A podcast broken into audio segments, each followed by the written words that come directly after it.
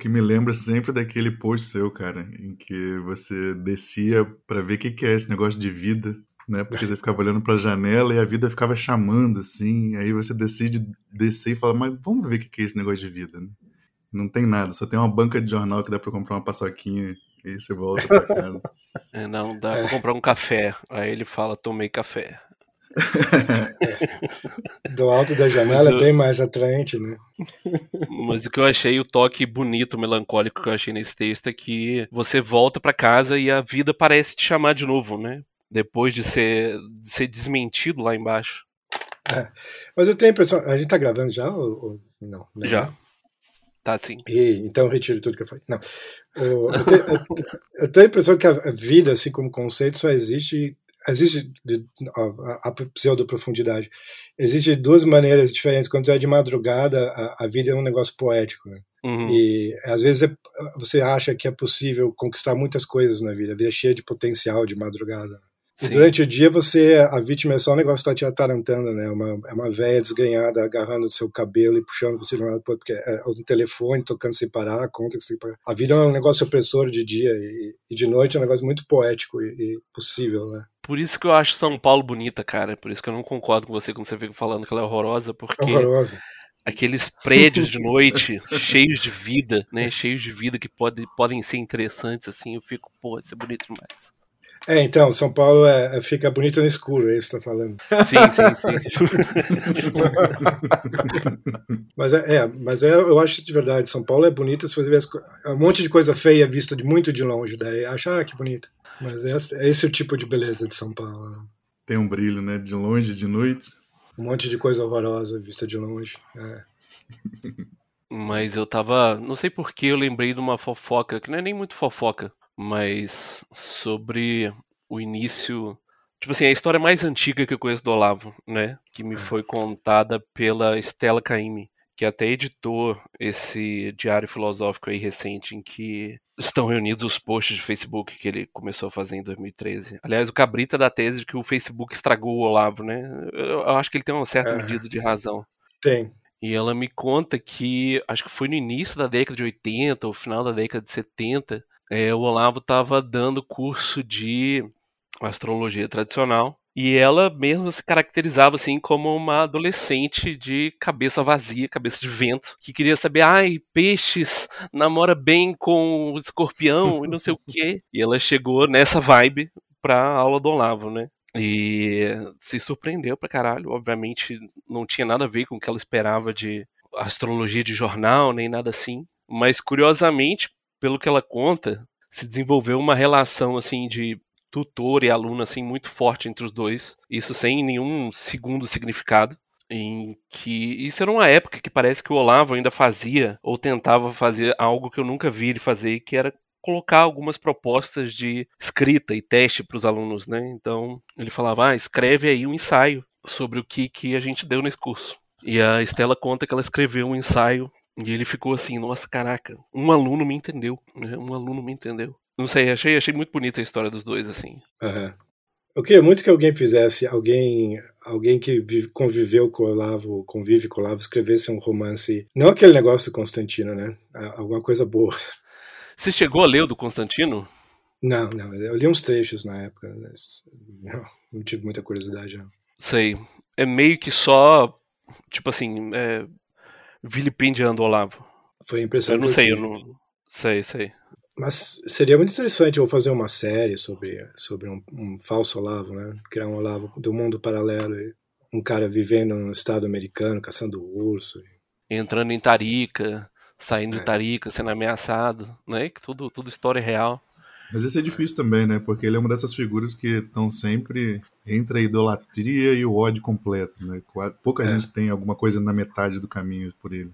É, mas eu acho que o segredo, eu não sei vocês, assim, mas eu acho que o segredo de ficar no meio do caminho com o Olavo é não ter se aproximado muito, porque todo mundo que eu conheço que hoje odeia o Olavo de Carvalho era muito próximo ao Olavo de Carvalho. Né? E Sim. aí as, as, pessoas sentem em algum momento essa necessidade de se, se distanciar e ficar independentes. E, e é, é, preciso uma certa violência para se desgrudar da, da, da a gravidade do, do Olavo de Carvalho. Né? Você lembra se rolou alguma coisa assim em relação àqueles comentaristas malucos, tipo Bia Berna, Adriele Jorge? Assim? Tipo assim, ah, eles eram fãs demais de você no início. E eu lembro que tinha alguns, acho que a Bia Berna, né? Era especialmente beligerante, assim, era, nos comentários. Era, era. era. Eu nunca mais. É, são figuras que desapareceram, tipo, tinha os Smart Shade of Blue. Eu, eu uhum. que era que aparecia nos comentários, agora virou, virou uma mini celebridade de, da direita, né? É, não, depois que ele foi pro Big Brother, cara, né, eu tive um, um choque de realidade ali, tipo assim, que... Ou tipo o Lobão virando Lavete também, eu gostava de ouvir Lobão quando eu era criança. Né? É, acho que isso acontece por aquele mecanismo clássico, né? O cara usa aquilo como um meio de se definir, e aí de repente chega num, numa parte ou numa exigência que ele não gosta, e aí ele sente que ele não precisa só discordar daquilo ou se afastar daquilo, ele precisa exorcizar aquilo, né? É. E o exorcismo ele tem que ser feito com violência sempre, não existe exorcismo que seja feito com gentileza. Sim. É. é eu tenho a impressão que só existe a deglutição inteira ou vômito, né? Você comeu e digeriu e transformou a coisa em você, para usar uma metáfora que o próprio Olavo gosta de usar, né? É muito raro muito raro. Então a gente sempre vê essa galera vomitando o Olavo, vomitando, vomitando. É, é. E como eu sou muito amigo deles, é, eles ficam meio chocados de eu, de eu, falar bem do Olavo de Carvalho, mas eu, eu, nunca fui tão chegado a ele quanto vocês eram, então me deixe continuar gostando dele. E não adianta me contar muitas histórias, ah, mas ele fez isso, ele fez aquilo, porque e daí é, é, é só olhar os autores que estão nas minhas estantes e as coisas que eles fizeram na vida deles. Eu não vou deixar de ler o Tolstói, porque o Tolstói, tá, o filho dele era cocheiro, o filho bastardo dele era servo e cocheiro dele, sei lá, e daí? Porque eu vou deixar de ler o Tolstói? Sim. E eu não sei você, Alexandre, eu lembro até que você comentou um post antigo, você de você tendo notícia do Olavo, né? Ah, me falaram de um sujeito que cospe na academia brasileira e você falou, caraca, dá para eu ler aqui agora, né? É. Eu estava na, eu tava na Livraria Cultura e eu estava agachado entre as estantes procurando livros na, na, parte de baixo. E daí eu ouvi a voz, uma voz de um vendedor da Livraria Cultura falando para outro vendedor da Livraria Cultura e falando aquele jeito de, de vendedor meio caricatura de, de, vendedor da Livraria Cultura, se é, que, se é que existe uma caricatura, mas enfim. E fala, não, mas esse jeito é horrível, assim, obscurantista, reacionário, é uma coisa terrível, não sei o quê. Daí, eu me lembro de eu ficar repetindo o nome dele, Olavo de Carvalho, Olavo de Carvalho, para pesquisar depois, para saber quem era. Uhum. Mas eu lembro, assim, que o meu primeiro atrativo foi o estilo do cara, né? Ele escrevendo no Globo. Eu lembro que calhou a coincidência, meus pais começaram a assinar o, o, Globo na época em que o Olavo começou a escrever lá, né? E ele perto dos outros colunistas era tipo assim, né, um deus perto do é. da ralé. Não, eu só ia dizer que quando eu cresci achando todo brasileiro um imbecil, né? Eu, eu, não conhecia ninguém que lesse nem nada. Tinha meu irmão, meu irmão é quatro anos mais velho que eu, ele lia bastante. Eu, é um mini gênio, mas fora isso, era todos os meus amigos nem gostavam de ler nem nada. Então eu associava o Brasil à imbecilidade completa. Tinha o Paulo Francis, era a única exceção que eu, que eu admirava e me agarrava ao Paulo Francis. Uhum. E daí quando surgiu, mas para mim o Carvalho surgiu tarde demais assim para ser uma influência de adolescência ou, ou juventude. Surgiu para mim quando eu tinha, sei lá, quase 30 anos. Não que ele não tenha sido uma influência, eu não estou negando influência como um monte de, de olavistas, pessoas que sofreram a influência dele fazem, né? Uhum. Ele so, eu, eu sofri, certamente, aprendi muito com ele mas uh, mas foi chegou numa uma fase mais mais mais tardia mas ele é evidentemente um meio que um milagre assim no mundo brasileiro né? um negócio muito diferente de todo mundo em qualquer país porque às vezes eu fico me perguntando onde é que está o Olavo da Itália o Olavo Sim. da Romênia o Olavo da Inglaterra Direto eu falo isso com o Márcio também. Cadê o Olavo da Romênia, da Hungria e por aí vai, né? É, e que eu saiba, não tem, não é? Eu fico procurando. É, é verdade que a internet em todos os países que não sejam Estados Unidos e Brasil, e talvez Índia, é meio fraca, né? Os europeus não têm uma internet muito interessante, muito boa, né? De modo que se existir um Olavo francês, ele não vai estar necessariamente com um site, alunos online. Hum. Não sei, talvez seja isso que explica, mas. Mas enfim, o Olavo é uma coisa muito rara e daqui a, sei lá, quando ele morrer, as pessoas vão começar a parar de reclamar das coisas que a gente gostaria que ele fosse diferente. A gente fica reclamando muito de, de coisinhas tolas, assim, quando, quando ele morrer, a gente vai ver com um pouco mais de distância, eu acho. Tem um monte de coisa que eu também acho que ele poderia ser diferente, mas sei lá, ele é.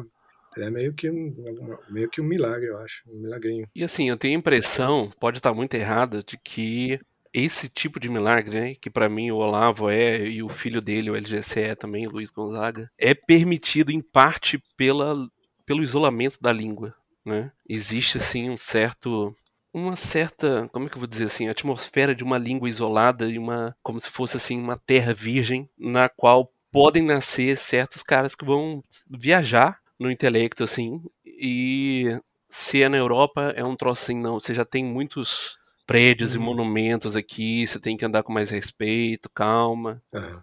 Foda demais. Tem um karma já pesando no cara. Sim. Eu ia falar que eu, eu antes de conhecer o Olavo, acho que eu ouvi mencionado no blog do Lord S mesmo. Era um post em que ele dizia, em que você dizia, né, Alexandre, sobre como ele parece aquele personagem que tá anunciando uma invasão alienígena, mas ele chega na delegacia todo suado e todo despenteado, sabe? E falando, eles estão invadindo, cara, eles estão aí nas portas, sabe? E aí você falava, calma, cara, pentei o cabelo, sabe? Fala um pouquinho mais baixo que de repente o pessoal acredita. É. E aí o próprio Olavo ficou puto com isso aí, que escreveu um artigo assim, meio, meio que dizendo é. assim, não, ele até que é um escritor engraçadinho, mas acho que não entendeu muito bem a mensagem, sabe?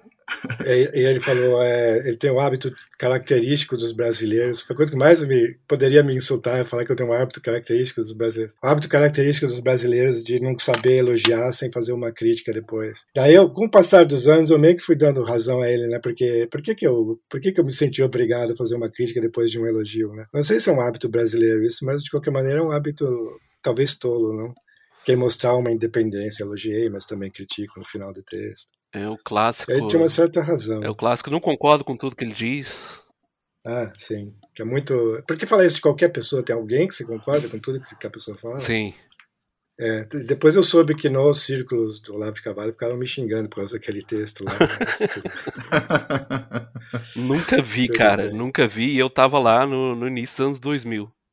Mas é, sei lá, cara, é estranho. Eu lembro que, por exemplo, lá no Rio de Janeiro, eu, eu não sei, cara, eu nunca tive conversa legal com o povo que assistia aula lá mesmo, presencialmente com o Olavo, é, que eu vim ter com outros olavetes que eu vim conhecer aqui em Goiânia quando, quando eu me mudei para cá, né? Que eu lembro que eu peguei o início do COF quando eu tava aqui em Goiânia e tinha um, um grupinho assim que eu conversava maravilhosamente. É, outro caso desse, né? Grotão, Goiás, eu tô tendo conversas melhores do que eu tinha no Rio de Janeiro. É, não sei, eu achei isso muito estranho, assim. Mas era um círculo interessante, assim, tinha uma figura é, meio Paulo Francis, inclusive, assim, um cara que tinha um, um, certo olhar de, de bêbado que o Francis tinha, né? Não, tem, não sei se eu consigo descrever de outra forma. E ele, de fato, era uma figura assim, se vestia de, sei lá, de camisa social e bermuda e eh, tipo assim, saía para comprar catuaba e tal, e gostava de contar assim as histórias da, da esbórnia mais absoluta. Mas eu lembro de um dia em que depois da aula lá do Olavo, a gente ia sempre lá na República lá de estudantes em que um deles morava, juntava umas 5, 10 pessoas. Ele trouxe um dia um texto de algum evento esquerdista, alguma coisa assim de música, mas que tinha todo um texto ah, sobre como aquilo tinha alguma relevância política assim. E foi assim um momento assim mais cool assim da gente rindo absurdamente dos esquerdistas, porque o cara ia lendo, esse cara meio debochado, tipo Francis, ele ia lendo o, o texto lá e a gente ia rindo dos clichês, ia rindo dos clichês. Foi, foi massa pra caralho. Vocês cresceram assim com amigos que gostavam de ler ou era todo um ambiente pobrinho de leitura assim? Porque o meu era certamente. Eu acho que o meu foi bem pobrinho, cara. Mas talvez tenha tido aí uma coisa que você e o Márcio não teve, que foi essa coisa da internet, né? De tem a impressão de que existem outras pessoas fazendo isso, pelo menos Uhum. pelos blogs que eles estão escrevendo, então você não se sente um alienígena completo. assim. Porque qu- quando surgiu a internet, você tinha que idade? Ah, devia ter uns, sei lá, 8, 10 anos. É, E, tá, é. É. Essa é a diferença. Quando eu era Na adolescente, adolescência, que é o mais crucial, eu já não me sentia tão sozinho, assim. É, na adolescência eu, eu entrei no, no Forms e no Ask naquela época, aquela Golden Times do, do Bruno Grip. Então eu também não me senti sozinho nessa época, né? Com certeza tipo, tinha o Lord S do meu lado. né? É, para mim foi um alívio enorme quando eu descobri a internet. Daí que eu comecei a fazer amigos é, nesse sentido de poder conversar sobre alguma coisa que não foi. ah, que eu, eu só conversar sobre séries, porque as pessoas falam que as pessoas hoje são maníacas por séries, mas já era, sempre foi assim, é tudo mentira. Né? E eu, com os meus amigos, a gente só falava sobre séries e filmes. E como é que foi a reunião dos, dos Wunderblogs, cara? Eu não, não faço ideia. Ah, primeiro teve um negócio chamado digestivo cultural, que ainda existe, mas que eh, na época o cara reuniu uma- um monte de pessoas, era um jornal online, é uma- um jornal online. Ele reuniu um monte de pessoas, o Paulo Salles, que eu falei para vocês, tinha o Fábio Danés, tinha o Rafael Azevedo, que é o Razev, Pouzonov estava escrevendo, o Rui Goiaba, que é o Rogério Ortega, que escreve na Folha hoje, estava lá, a Dani Colorina, um monte de gente boa a Dani não, mas um monte de gente boa estava escrevendo lá para esse digestivo cultural, de graça, assim, toda semana. Daí a gente começou a brigar com um pouquinho com o dono da revista, porque tinha umas imposições, não podia escrever sobre isso, sobre aquilo. Apesar de escrever de graça, daí tinha umas imposições. Daí a gente resolveu, tava todo mundo criando blog na época, era 2001. Daí o Fábio Danese es- publicou um blog, eu achei que ia ser legal, eu publiquei um, eu comecei a fazer um blog também no Blogspot. Depois o Marcelo De Poli criou, teve a ideia de criar um portal com as pessoas que ele gostava de ler Uhum.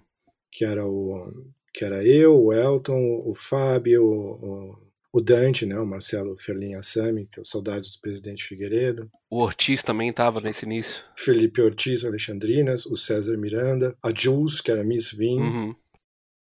o Dani Garuti, mas era, era e foi uma época boa, uma época bastante boa. Eu tenho um certo saudosismo disso. E a gente nem tinha muita briga interna, assim, na- nada muito nada muito grande, mas foi dissolvendo aos poucos. Né? Boto fé. é o mais próximo aí que a gente teve de uma cena literária na internet por um tempo, né, nesse país.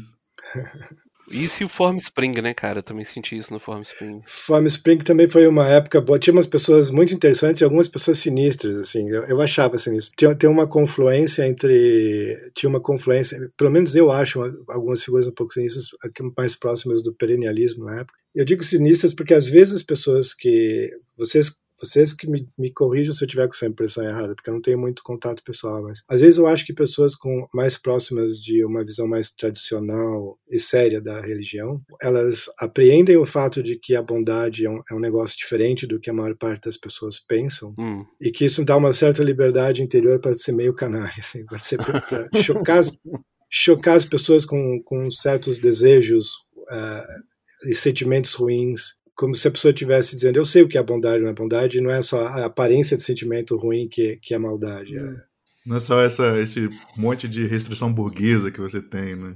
é, é. eu Mas sentia isso. Né? Mas ao É, mesmo tempo você sentia que era algo diferente dessa. Como se diz assim, auto, auto-apologia da canalice, né? Você, você fala, não, apare, pareça canalha, é melhor do que parecer bonzinho. Ah, sim, não é. É tipo você colocar uma foto sua na internet, não é muito melhor você colocar uma foto você está especialmente horrível, daí quando as pessoas te conhecem, "Ah, até que você não é tão horrível assim. é melhor. Tinha no Form Spring uma figura chamada, que agora é meu amigo de, de Facebook, a gente nunca se fala, mas enfim. Certamente era uma, era uma pessoa muito in- interessante, inteligente e tal, mas eu achava levemente sinistro ele, a namorada dele na época. assim. Ah, não, certamente, certamente. A gente tá conjurando forças aqui nesse podcast que depois a gente vai se arrepender, cara. Não, essa menção a nome aí a gente corta, né? Pelo amor de Deus. É. É, tudo bem. E aquela personagem que estavam falando esses dias aí, que assassinou o marido nos Estados Unidos da. América. É, Nossa, sensacional. sim, tem umas histórias assim. E a mulher tem um método, ela tem um método que ela repetiu pra inserir memórias falsas na cabeça dos outros. Né? Isso é um, é um nível de vilania, assim, Foda, né? superior mesmo. Mas ela explicou no Farm Spring, é isso? Não, não, é nessa matéria que saiu da Vice, contam que ela usou a mesma técnica em pelo menos duas pessoas, que é drogar o cara lá com uma droga específica, não lembro se eles mencionam o nome, e aí ela vai su sugestionando o sujeito, né? Pedi pra ela sugestionar que eu já fui feliz um dia na minha vida. Coisa de vilão de pulp, né, cara? Coisa do Fumanchu, assim. sim. Ficar drogado e hipnotizá-lo pra ele ter uma vida que nunca teve. Nossa, sim. Mas em defesa dele, pelo menos não é uma pessoa banal, né? Exato. Com certeza. Com certeza.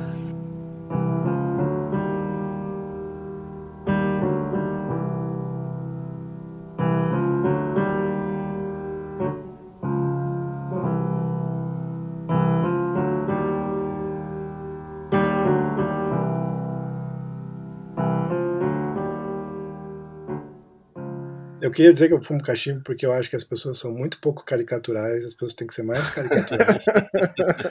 é, esse é o meu motivo. Mas, Lorde, eu tava comentando com o Jorge, é, ele que deu o insight inicial, depois eu fui desenvolvendo sobre uma característica dos negócios que você escreve, da ficção especificamente, embora isso esteja presente no blog, que é o seguinte, embora exista toda essa, como é que eu vou dizer, idealização playful da glória meio James Bondiana, né, do, do heroísmo que se descreve em term, termos espalhafatosos, uma coisa meio, meio mais própria do, do início, meio do século XX, talvez. A glória dos seus personagens, ela não costuma ser, ela não costuma seguir esses moldes, né?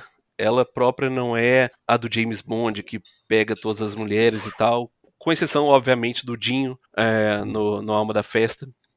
Uhum. Mas é uma glória íntima, né? Então eu estava dando uma repassada nos contos do, do desse livro recente que você publicou, o homem que lia os seus próprios pensamentos, e eu percebi uma constante assim que aparece pelo menos em três ou quatro contos que me fez lembrar de uma metáfora que o C.S. Lewis usa no, na descrição dos quatro amores, né? Que ele fala lá do amor que é o da familiaridade, né? Da proximidade, tal, é um amor mais fácil e mais banal, e ele se quebra se a proximidade não, não existe mais. Ele fala do, do amor que é a amizade, ele fala do amor erótico e ele fala do, da caridade, né, do amor divino. Uhum. E ele tem uma imagem para diferenciar o amor erótico do amor da amizade que ficou na minha cabeça. Eu já li isso há muitos anos, mas isso ficou na minha cabeça. E ele fala assim: ao passo em que no amor erótico as pessoas estão de frente uma para outra, se olhando uma a outra, na amizade elas estão lado a lado, mas só que paralelas, olhando as duas para uma mesma coisa que está na frente delas, né?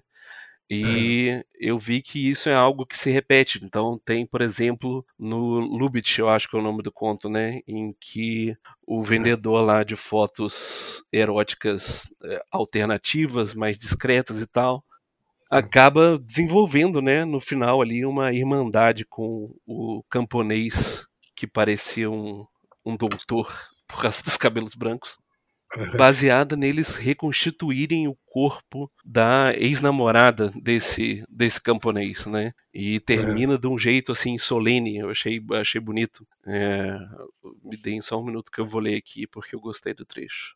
E ficavam os dois, camelô e camponês, passando as fotos de um para o outro por entre o vapor da sopa de cebola, calados, corteses, um pouco tristes. E além disso, né, tem num outro conto também, Cada luz um pecadinho, né, em que Jesus meio que pega o Santo Antão no, no, no flagra, por assim dizer, né? O cara tá lá, ficou tipo, sendo uma seta, sendo uma seta no, no alto da montanha por não sei quantos anos, e aí por causa daquela adolescente que foi fazer a pergunta para ele lá, ele cai em tentação e Jesus chega naquele momento, né? E aí rola aquele mini suspense assim, não, mas será que Jesus Cristo vai falar, ah, cara, você tá de piada? Mas Jesus entende o que aconteceu, né? Entende, perdoa.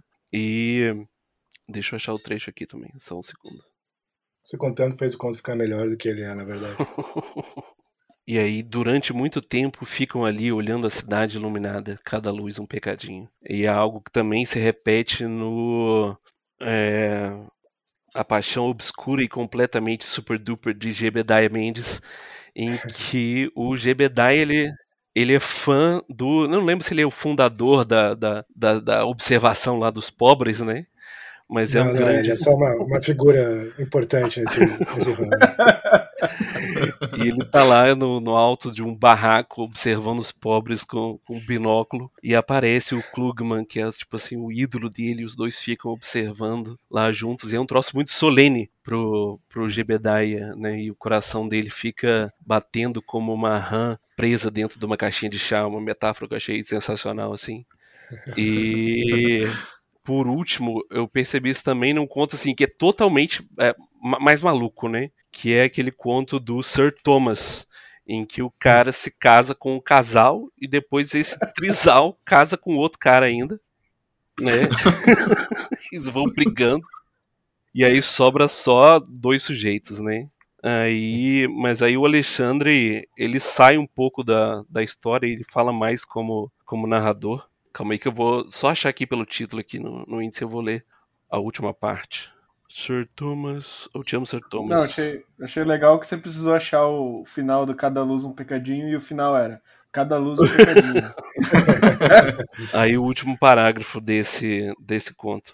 Mas espera, há uma moral nessa história. Não é quem casa quer casa. Homem que bate no peito, velhaco perfeito? Não, não se aplica. Não sei mais, mas meu coração pulsa com a memória das noites que aqueles quatro passaram juntos. Com a memória das noites que todos nós passamos juntos. Aos pares, mais frequentemente que aos três e aos quatro, é verdade. E quis escrever isto porque a noite é comprida e o sono não vem né? Que fica um tom assim bonito e totalmente discrepante também do conto, né? Que é completamente doido. É só pior. Me lembrei também. Me lembrei de um post também que você conta sobre como ficava andando com as mãos nas costas, assim, do lado de um amigo seu, conversando sobre séries quando vocês eram crianças. É, De um jeito que só os velhos fazem ou quem gosta muito da companhia do próprio avô. Mas é um negócio que eu reparo, isso, é, você anda em shopping, alguma coisa assim, só o adolescente mais, menos cool, anda com o avô assim, com as mãos nas costas. Ele já é meio velho precocemente, né? Não vai conseguir fazer muita amizade entre as pessoas da geração dele. Eu era- Verdade. Eu, eu, era, meio, eu era meio assim. Eu era meio assim, no- até no.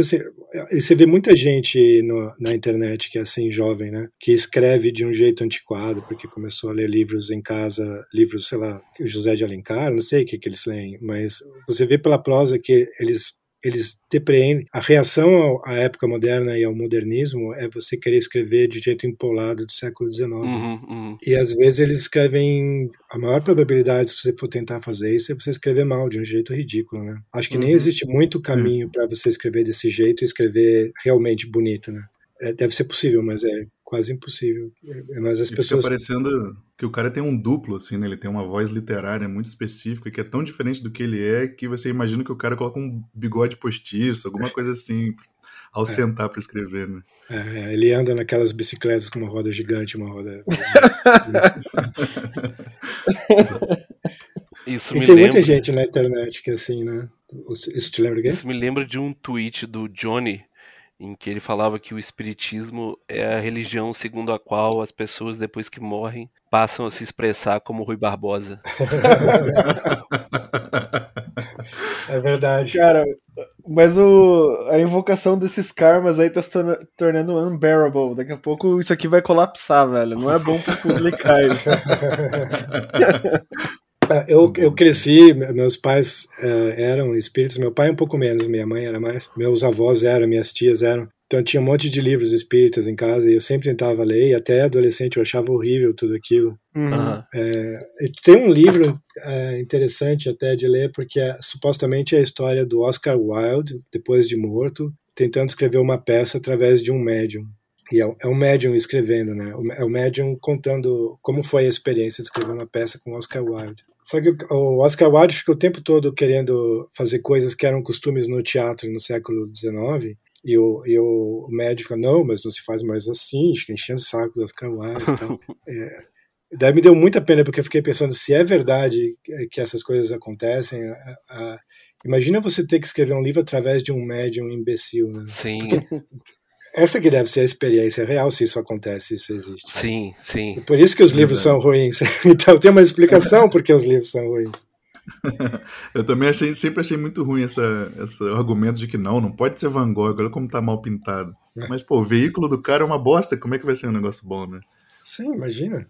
Imagina essa, essa garota que, que comanda os pensamentos dos outros com drogas e autossugestão, tentando escrever um livro ou pintar um quadro através de outra pessoa. Também vai sair uma, uma porcaria, né? Com certeza. Eu também fui criado numa família espírita e caí fora, mas não porque eles escreviam mal. mas você é publicável assim, por que, que você desistiu da parada?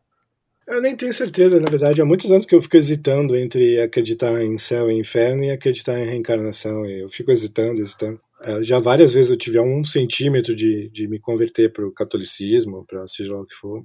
É, mas na última hora, não é que eu, eu, eu, não, eu nunca cheguei a ponto de dizer que o inferno não existe. Eu até preferiria poder dizer que o inferno não existe, porque é um negócio tão tão horrível que talvez todo mundo preferisse dizer que o inferno não existe. Não sei. Mas eu nunca consegui também dizer. Eu, eu entendo, compreendo, acho justo, então eu não vejo problemas com essa explicação. Então eu fico hesitando entre as duas coisas. Sei, sei, sei. Entre achar que provavelmente existe e é isso mesmo, é, apesar de ser um negócio evidentemente horrível. Eu li aquele livro daquele, qual é o nome? Conde de Seguro, Monsenhor de, Monsenhor de Seguro, sobre é. o inferno. E é um negócio tão horrível que eu tive uma época que eu não queria nem deixar na minha estante, porque parecia que ele estava contaminando todos os livros. Né? E, de um certo jeito a ideia do inferno contamina o universo inteiro. É um negócio tão asqueroso. Mas enfim, eu nunca, eu nunca abandonei inteiramente, porque às vezes eu acho que faz sentido a encarnação e às vezes eu acho que, que é bobagem. Uhum. E, e o lado que me faz achar que é bobagem é comparar a qualidade intelectual e artística de todas as coisas que a, a cristandade fez, né? com, com o nível da, da, de escritores espíritas. Né? Isso deve significar alguma coisa. Né? Sim, sim, sim. E também é uma coisa que me faz uh, julgar mal todos os ocultistas, porque eu também tenho um certo interesse em ocultismo, ler livros e tal. Mas eles escrevem, vai comparar qualquer um deles com, sei lá, com Von Balthasar ou com, sei lá, com qualquer teólogo cristão. E, o nível de tolice é tão grande entre, entre os ocultistas em qualquer coisa que eles falem, especialmente quando não se trata de ocultismo, que, que você tem que atribuir algum valor de verdade à pessoa que está escrevendo melhor e de um jeito que parece ser muito mais inteligente e mais sábio. É uma coisa interessante, né? Eu estava pensando outro dia em como que não existe que eu tenha visto filme ou livro de fantasma em que uma pessoa entra em contato com um fantasma e, cara, esse fantasma só fala besteira, não tem nada interessante aqui, dane-se. Eu lembro que houve algo mais ou menos assim naquele filme o ritual com Anthony Hopkins, né, em que ele é um padre exorcista e ele exorciza lá o pessoal, mas ele encara coisas assim como um troço assim profundamente banal, então ele atende ligação de celular no meio do exorcismo. É, não, não, só tô aqui exorcizando aqui rapidão. Eu não sei se vocês sabem de um cara chamado Frater X na, no YouTube. É um cara que fala sobre ocultismo e tal. Frater X ele de vez em quando ele posta uns vídeos que são aquele, aquela maquininha que, que supostamente fala com os mortos, né? Que grava os mortos. Né? E daí ele fica até uns vídeos de 20 minutos, 30 minutos, é bem chato. Uhum. Ele no escuro, ele faz perguntas, tem alguém aí? Daí fica um silêncio, um, um, barulho de uns ruídos no fundo, e de repente vem uma voz que você não entende muito bem se é uma voz, não dá para ter absoluta certeza. E eles quase sempre só falam coisas uh, imbecis ou não especialmente inteligentes, né? Uh, então, a, a impressão que eu tenho é que a maior parte dessas conversas devem ser muito, muito banais, porque é uma conversa com uma pessoa qualquer que você conseguiu falar, tipo, uma linha cruzada no telefone, né? Se, se isso é verdade. Uhum. Né? Eu acho que esse negócio de inferno é assim: você tem que acreditar, mas lá no final Deus vai falar: não, foi só pegadinha, só 80 mil anos. uma coisa assim. Quem foi que descreveu? Foi um de vocês ou eu li em outro lugar? uma descrição do inferno dizendo ah o inferno não, não, de fato não dura muito é, é como se alguém passasse uma tua, um pano no alto de uma montanha uma vez a cada 80 mil anos e daí é, mais cedo ou mais tarde a montanha vai ser desgastada pelo pano mas é isso que vai durar o tempo no inferno exatamente foi aqui foi aqui uma ideia de algum livro budista né? Que a é. gente acha que é uma religião, não, de boa, não sei o que, mas tem umas imagens infernais sinistríssimas, assim. É, e tá a Monja Cohen lá fazendo propaganda da Ambev agora. Mas sabe uma coisa que eu acho sobre o inferno de verdade? É que se a pessoa acredita no inferno, por que, que ela faz. Um, por, que, por, por, que você faz uma piada tipo, espero que a pessoa esteja no inferno? Ou, ou, porque foi George Orwell que falou que se alguém. Ninguém faz piada sobre, uh, sobre alguém que, te, que caiu ácido na cara, ou uma vítima de incêndio, a pessoa ficou com o rosto deformado por causa do incêndio, né? E se a pessoa acredita no inferno, não é mais ou menos fazer piada com o inferno, não é mais ou menos como fazer piada com alguém que está com um soldado que ficou com a cara deformada de ácido ou, ou incêndio. Mas eu acho que assim, assim, fazem piada, né? Tipo assim, essa é toda a ideia do daquele filme lá, O Homem Elefante, todo mundo fica ah, se, se deformado aí e tal. E só o, o, personagem do Anthony Hopkins lá consegue ver a tragédia absoluta do, do cara, né? Hum, sim. Não, mas o, acho que o ponto, o ponto do Orwell era que a, a maior parte das pessoas não acredita de fato no, no inferno. Uhum. Ou pelo menos não parou para pensar no, no, no, que acredita, né? Porque se. Não, é, parece... tipo, a mesma coisa que falar, pô, se todo mundo acreditasse em Deus mesmo, ninguém ia pecar nunca, né?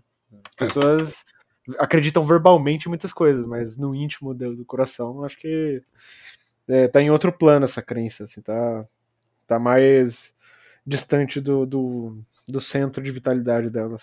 Daí não, não passa pela cabeça.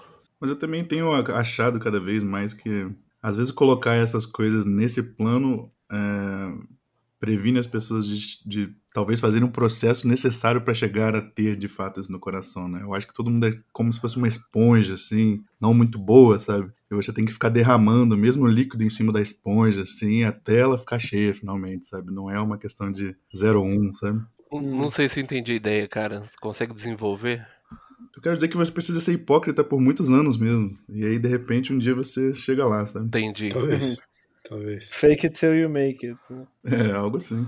Seria bom ter um manual de, de catequismo dizendo, a primeira fase, agora você pode ser hipócrita, seja hipócrita, passa de 10 anos. Você... Fase 1, um, você começa cuspindo nos outros, assim, né?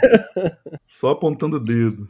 Mas é, eu acho engraçado que eu peguei a fama de ser escritor espírita, né? Mas eu não, eu não sou propriamente. Não, né? sim, sim. Eu lembro também que isso foi uma, uma conversa que rolou na época do Morte e Vida Celestina, né? Que todo mundo ficou criticando. Ah, essa capa aí parece de livro, livro espírita. Livro espírita. E você falou, não, cara, mas essa era a ideia mesmo. é. Inclusive eu estava pensando, porque os três livros de.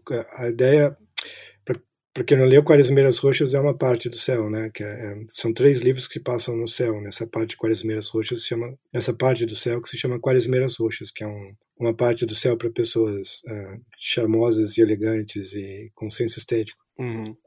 Às vezes eu penso em, em, escrever mais livros sobre Quaresmeiras Roxas, mas aí eu, eu acho que eu que eu, eu fui mudando um pouquinho, me afastando um pouquinho da, de reencarnação e tal. Eu faria menos menções à reencarnação e mas aí eu não sei se não estraga a ideia original também. Uhum, uhum. Que eu ia dizer de aproximar o paraíso de Jesus ou de Deus de alguma maneira, mas que eu não saberia como, então nem tenta. Mas o risco de fazer algo muito desajeitado e on the nose é, é, é muito grande, né? Isso é uma coisa que eu vivo comentando com o Márcio, assim, sobre como é esquisito, né, que a gente tem imagens tão vívidas do inferno e o céu seja uma espécie de grande vazio no cristianismo também, né? Não, não tem algo assim que seja tão convincente que você pensa pela via positiva, sabe? Eu quero muito ir para esse céu, sabe? Hum, é, é, as descrições elas são muito conceituais e muito abstratas, são tipo, ah, é uma fruição de todos os bens, é aproveitar o influxo da bondade divina, sabe? Hum, Enquanto no inferno tem lá o bichinho desenhado, mordendo as pessoas, sabe?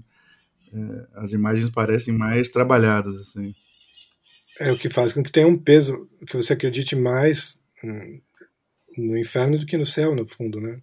Uhum. Exatamente. Você não consegue visualizar. Seria bom todo mundo criar, criar uma versão do, do céu. É, se, acho que se mostrassem o céu pra gente, a maioria das pessoas ia falar assim, não, muito chato isso aí, cara, não quero não. É, tipo, não, seria, sei lá, um monte de monge santo rezando.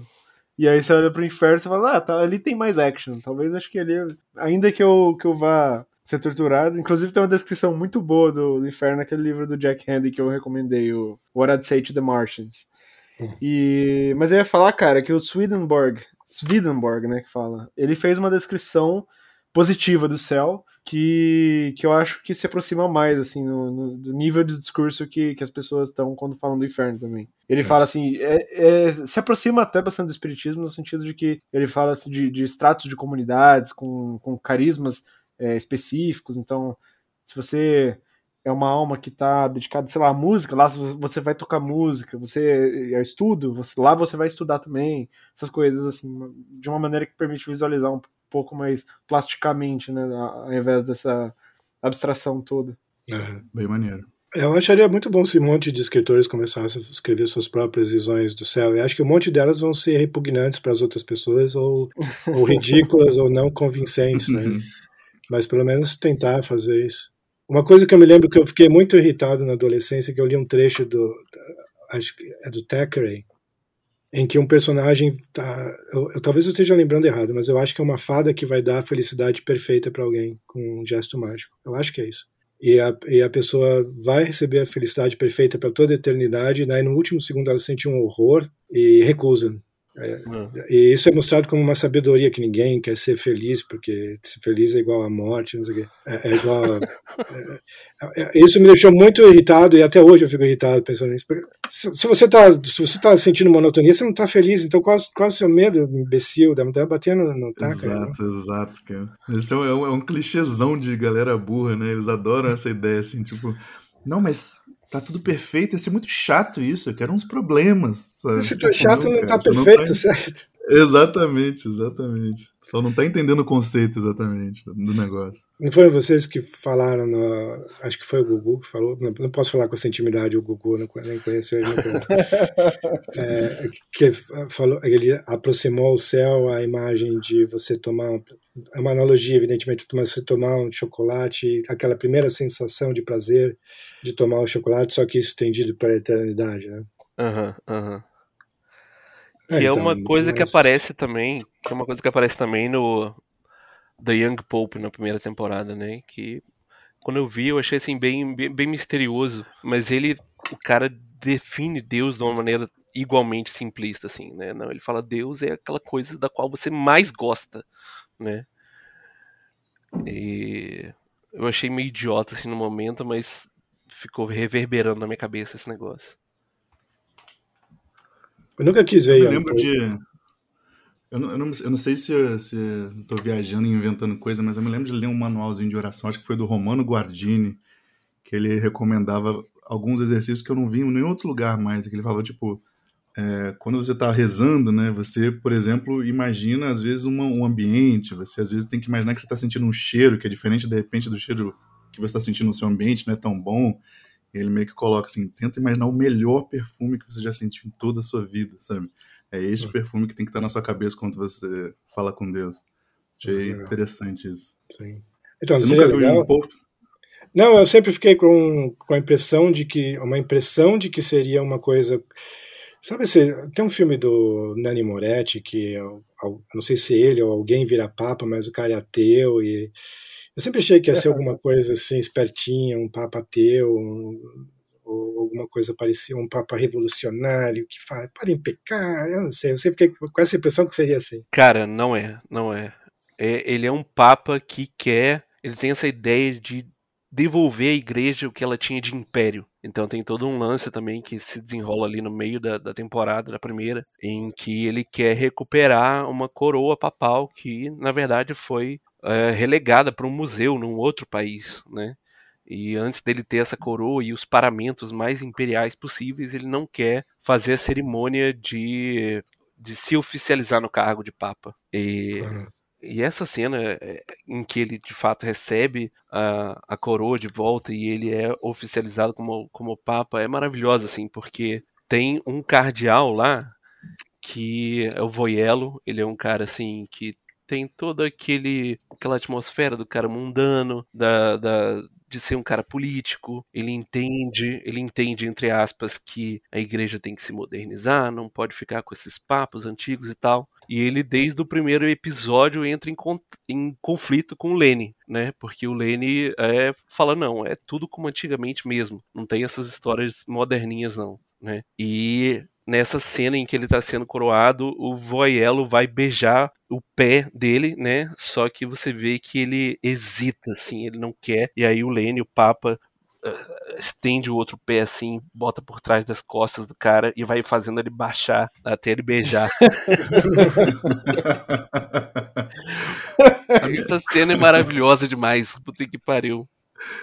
A minha teoria, cara, é que o Sorrentino sabia que só esse tipo de coisa que o, que o Lord S tá imaginando que seria feito poderia ser feita, sabe? Então ele jogou ali com aquele aparato de publicidade para sugerir que o que ele estava fazendo era exatamente isso, sabe? É, verdade. Isso aqui é uma série HBO sexy, sexy, louca, sabe? É sobre papado, mas vai ter muitas mulheres de biquíni, cara. Pode ficar tranquilo, sabe? e aí, quando deram para ele o dinheiro e a permissão, ele foi e fez totalmente o contrário, sabe? Eu tenho certeza que uma equipe de produtores que visse exatamente a intenção dele não ia deixar ele fazer nunca, jamais. Eu, eu também acho, cara. Ele fez uma parada muito ambiciosa e é, mirando num alvo tão é, pequeno no horizonte e acertou que eu acho que não teria nem como explicar o que ele queria fazer numa sala de produtores. Assim. Exato, cara, exato. Se ele fez isso, ele foi muito esperto. Tá? Mas, Jorge, eu não sei se tem como transmitir esse insight sem o vídeo, né, para mostrar, mas um que, muito bom que você teve foi de como que a série, não a série, mas acho que a abertura conseguiu a castidade parecer um negócio cool, né? Ah, sim. Isso, isso na verdade, é, é, é, a promo da segunda temporada, né? Que é uma bosta. Na segunda temporada realmente acontece o que a gente espera que vai acontecer na primeira. Então, eu considero que a série é só a primeira temporada e acaba ali mesmo. É, eu também. E aí. Ele perde a fé, ele perde a fé ou algo assim. É, começa a ter os personagens que a gente espera que vão ter, né? É, todo mundo é aquele cínico, babaca, que tá ali, mas não acredita exatamente, sabe? Aí fica aquela coisa bem, é, é, sei lá, seriado de nobreza do século XVIII, sabe?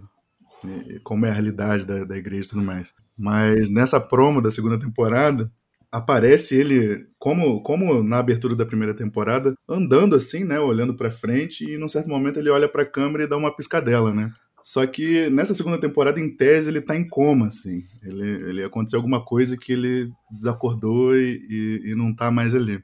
E aí, no, no plano de fundo, que na primeira temporada tinham vários quadros daqueles museus do Vaticano e tudo mais, Dessa vez tem um monte de mulher de biquíni, mulher jogando vôlei, sabe? Mulher chamando ele, mandando beijinho, etc, né? E ele só anda em linha reta, assim, sem olhar para nenhuma delas, olha para a câmera e dá aquela piscadela, assim, sabe? E, a, e, o último take dessa, dessa promo é ele andando, assim, com aquele monte de mulher atrás dele, como se aquilo fosse uma explosão, sabe? Tipo, cool guys don't look at explosions, sabe? Cool popes don't look at women bikinis, tá ligado? Ficou muito bom. A castidade como virtude heróica. Foda demais. É. Mas, mas na primeira temporada ele começa meio assim, né? Tem, eu acho que começa num sonho dele e que é cheio dessas menções assim, meio hum. que mulher pelada, é, pecado legal, essas coisas assim.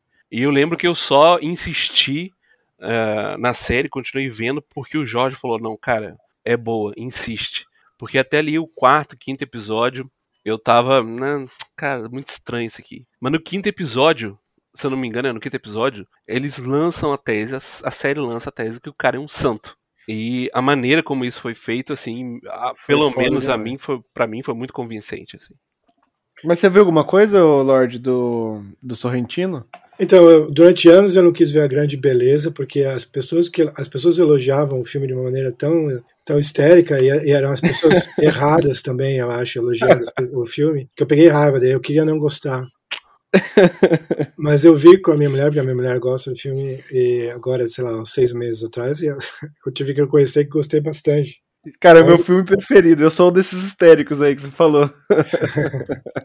é, não, mas é que era. Acho que você também teria concordado se eu te mostrasse as pessoas elogiando na época que o filme saiu, porque era, tinha um, um elogio errado ali acontecendo. não sei, não sei exatamente o que, mas era exageradamente a turma da prudência e sofisticação, sei lá, falando bem do filme.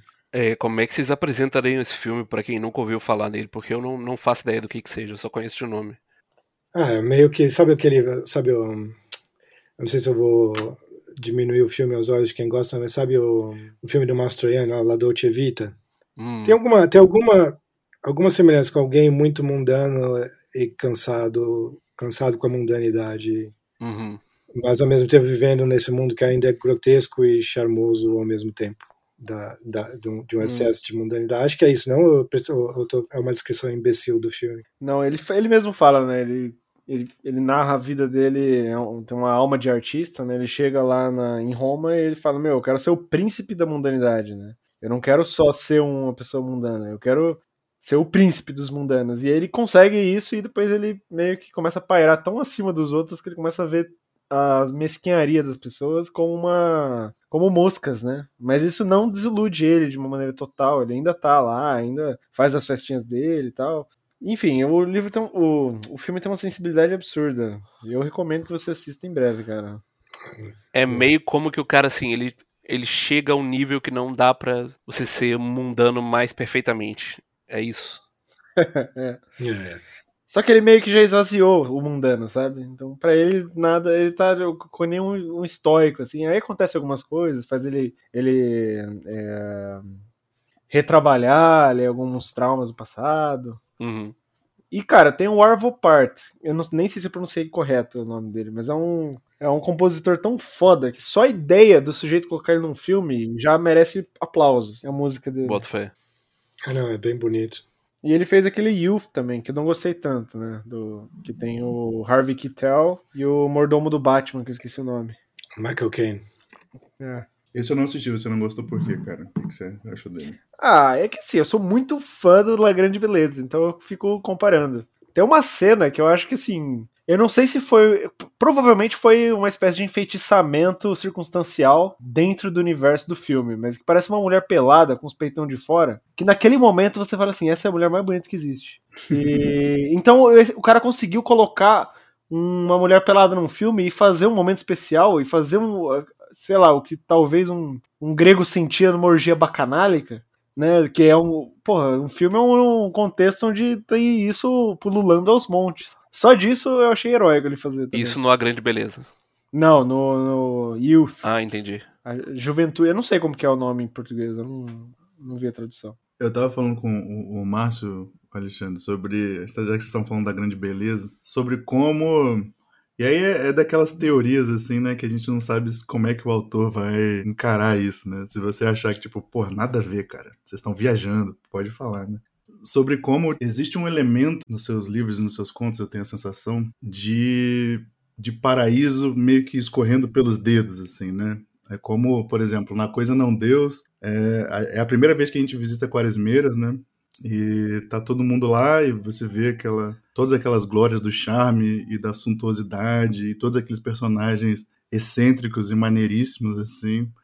E contudo existe aquela pequena angústia de, de quem está experimentando aquilo ser exatamente a coisa não Deus, que é, parece que um cara que está trancado em si, né? Ele não, ele não consegue transcender a própria awkwardness dele para aproveitar aquilo, né? Se, se eu não me engano, o único momento que ele tem alguma fruição disso é mais lá pro final do livro, em que ele já tá um pouco bêbado, olhando todo mundo se divertindo numa festa, aí a Déborazinha coloca os pezinhos sobre o colo dele, e é tipo assim, o, o máximo que ele experimenta de paraíso, assim, né? É. E na alma da festa também tem um pouco isso, que é a gente sabe do Dinho, a gente sabe que ele é um, um cara para quem o universo se, se, inclina a ponto do espaço-tempo dá uma, dá uma distorcida, assim, quando ele olha no espelho, né?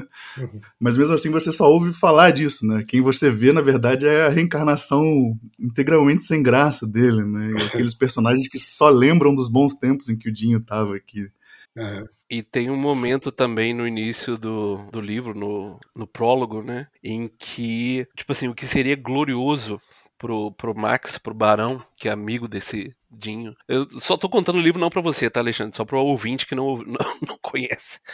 É, Tudo bem. É, o Barão é amigo do Dinho, que é um cara extremamente charmoso, né? E o Barão tem essa, essa relação de amizade, assim, muito escancarada com ele, né? Ele fica olhando como quem o admira, de fato. E o Dinho, ele tem um olhar, um momento ali, mas que é pra nuca do amigo, né, do Barão. E você fala que ele olha para a nuca dele cheio de um amor secreto e orgulhoso, né? Mas o, o sentimento logo desaparece porque ele é um cara bem volúvel, assim.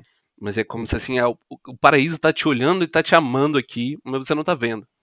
É. E aí, eu não sei onde eu quero chegar, na verdade, com isso. Eu tava, é eu, tava, eu tava, me ocorreu agora que eu escrevia a coisa não Deus quando eu estava na faculdade de letras e eu, eu fiz letras é sempre mulher né só, é, quase sempre é só mulher eu era o único no primeiro ano tinha quatro caras depois eles saíram fiquei só eu e um monte de mulheres e eu, eu acho que dizendo agora é um negócio que eu só percebi agora porque eu escrevi o livro nessa época é meio que a sensação de você estar numa festa mas você ser incapaz de, de apreciar o que a festa tem para oferecer, porque eu era muito tímido na época, né? Uhum. Ainda sou um pouco, Uhum. mas eu era muito mais. A a sensação de estar no meio de coisas maravilhosas e você não conseguir participar. E mesmo quando eu entrei nos Wunderblogs, é, às vezes eu tinha festas em que eu sentia todo mundo se divertindo e um monte de mulheres que eu achava muito bonitas interessantes e tal, mas você sentia uma barreira e você não conseguia não consegui apreciar tudo isso, não consegui, até no sentido material, conquistar tudo isso, né? Tá muito próximo de algo bonito e não consegui conquistar. Não sei se não tem alguma coisa a ver com a inspiração do livro. E é uma coisa de timing também, né? Eu tava reparando, relendo uns trechos do Alma da Festa recentemente, é, em que o Barão ele tá lá no alto das escadarias de uma pizzaria, tá vendo aquela reunião de todo o pessoal que tá tentando encontrar o Dinho, que era esse cara que era amado por todo mundo, todo mundo gostava dele, pessoas dos mais diferentes lugares e tipos de vida e tal. E eles contratam esse detetive e o Barão tá lá em cima e ele tá esperando a chegada da Daniela, não lembro se é esse o nome do personagem. É. Que é uma mulher que ele amava e tal, só que ele não tem o timing pra reagir a ela, né? Então ela tá começando a subir as escadas e ele já tá com o sorriso montado, né? Ele não espera a chegada dela pra sorrir, né? Então ela vai subindo lentamente, tem esse detalhe específico de que ela é a mais velha e a que envelheceu pior, né? E, É. Então ela demora muito pra subir a escada e quando, quando chega lá o, o barão já meio que gastou o sorriso. Assim, o sorriso vai desabando, escorregando pela cara dele. Muito bom esse detalhe, cara. Muito bom. Eu tenho a impressão que, é, novamente me atrevendo a ser um analista do estilo, né? Que em certos momentos isso aparece com uma melancolia que faz sentido, né? Você contemplar tudo que poderia ser e não é porque você sente que não tem em si o que é necessário para fazer aquelas coisas todas serem, né? E aí tem aquela cena em que o, o, o Barão começa a imaginar uma progressão de anos em que ele se torna um playboy internacional ele tem, tem casos com mulheres dos, dos, lugares mais diversos e ganha prêmios literários internacionais e cultiva vinhos na Argentina e faz isso, faz aquilo, né? Mas eu também me ocorre, né, quando eu leio isso, que de certa forma, né, o Barão, ao construir esse quadro ali, ele está de certa forma sendo um artista, ele está sendo um escritor, né? E que existe um, um, um, paradoxo necessário entre você ser capaz de conceber essas coisas e ser capaz de executar essas coisas, porque quem executa essas coisas vezes executa meio sem consciência de que está fazendo essas coisas assim, né? Quem é muito extrovertido, quem é muito aberto, quem é, é, faz essas paradas realmente na vida, assim, eu sinto que ele, ele não tem essa riqueza interior que permite que essas possibilidades sejam consideradas e construídas, assim. Então eu tenho essa impressão de que é, de certa forma, o que esse negócio está dizendo, assim, né, é que é, seria necessário abandonar quem. O Barão precisaria abandonar muito do que ele é para viver o que ele pensa que gostaria de viver, né? Sim. E, enfim.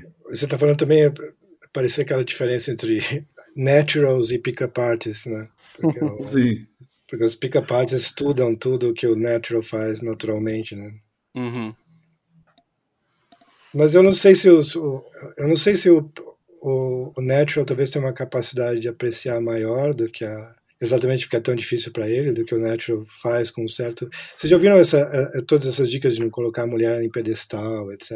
Uhum. Que eu acho que, é, que é, obviamente é uma coisa boa de se fazer, não colocar uma mulher no pedestal, mas por outro lado, qual é a graça de você não colocar a mulher no pedestal? Se é, se é um negócio tão banal, e aí eu tô falando de mulher, mas é qualquer coisa na vida, né, que, que você queira muito material, muito hedonístico, prazerosa, se, se, é um negócio que não, não, que você não vai ficar extasiado de prazer, qual é, qual é a graça? Uhum. Você tem um método de conseguir tudo que você quer, mas a, a, a chave para você conseguir tudo que você quer, você não gostar muito do que você está querendo. Sim, parece, parece ser, que é isso mesmo. É, é.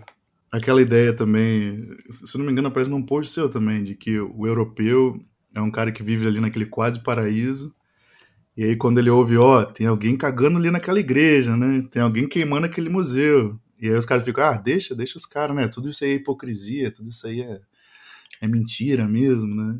É, os caras não conseguem apreciar o que eles têm naturalmente, assim, né? É a gente que paga 8 dólares lá, 8 euros para entrar no negócio que consegue olhar para o negócio. E... É, eles não merecem.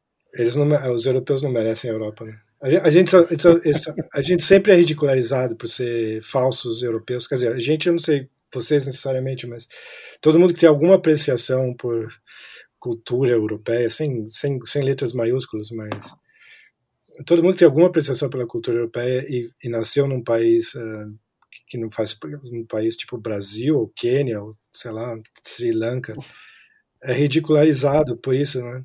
Quando só a gente sabe valorizar a Europa. Aliás, Alexandre, Oi? Alexandre, eu vi você comentar numa live recente, você estava falando de que alguma coisa que o Roger Scruton tinha dito era errado, né? Porque, pelo que eu entendi, ele estava criticando de estudar a cultura, era isso? É, ele nos diários dele, ele lançou uma espécie de diário. Daí nesses diários tinha a visita dele a, ao Brasil e ele fala com certo desprezo dos estudantes brasileiros que queriam salvar a civilização ocidental. É, é, porque obviamente quem, nós somos ridículos demais, uhum. abaixo demais a civilização ocidental, sei lá. E eu acho errado, mesquinho, completamente ridículo, merecia uma, uma surra. E eu sei que todo mundo ri de civilização ocidental, salvadores da civilização ocidental, mas, come on, não é para salvar? Não tem, não tem nada para salvar? Qual é a opção de não salvar? Não? Não, mas é uma, uma, excesso de ironia estúpida contra salvar os salvadores da civilização oriental. É, e, não, e o outro lance qual, qual que você é comentou na live também é que, tipo assim, especialmente nós, né? O que, que o brasileiro vai fazer? Vai ficar olhando a brasilidade, é isso? É, sim. Sim, a gente não tem uma... Eu me sinto inteiramente um, um escritor, um escritor indiano. Sabe esses escritores indianos super anglófilos que, que os ingleses gostavam de ridicularizar? Então, eu, eu, é assim que eu me sinto. E só a gente aprecia a Inglaterra de verdade. Eu estava vendo ontem, ontem eu comecei, eu comecei a rever o, uma passagem para a Índia, né, do David Lean, e que é um filme muito bom e tal, mas todos, todos os ingleses, todo o sinal de civilização inglesa é mostrado como algo ridículo. Todo inglês que é muito inglês é mostrado como uma pessoa antipática e imbecil. Quando toca o hino da coroa lá, só os personagens que você foi levado a simpatizar demoram para levantar quando toca o hino e ficam pensando em outra coisa enquanto toca o hino. Os personagens antipáticos ouvem o hino numa posição ridícula de, de atenção. Né? Tá bom, agora a gente está vivendo esse mundo em que o Império Britânico foi, foi é, vai ser continuamente destruído e, e, outra coisa vai surgir. Não acho que seja muito bom. Né? Com certeza não. Eu acho que isso é um vício também de exposição, né? A gente.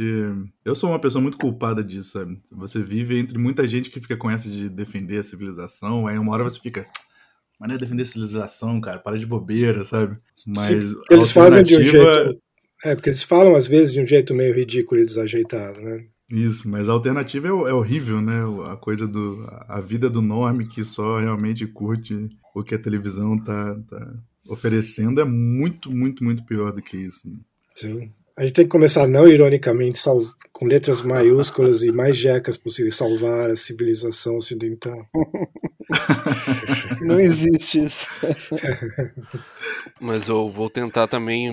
Não, não, fala, E outra fala, coisa que fala. eu queria fazer. Ah, desculpa, quer, quer falar já? Eu só ia, eu só ia fazer uma pequena parte que eu quero também algum dia de fazer uma defesa. Tem coisas que todo mundo odeia e eu quero defender: coaches e.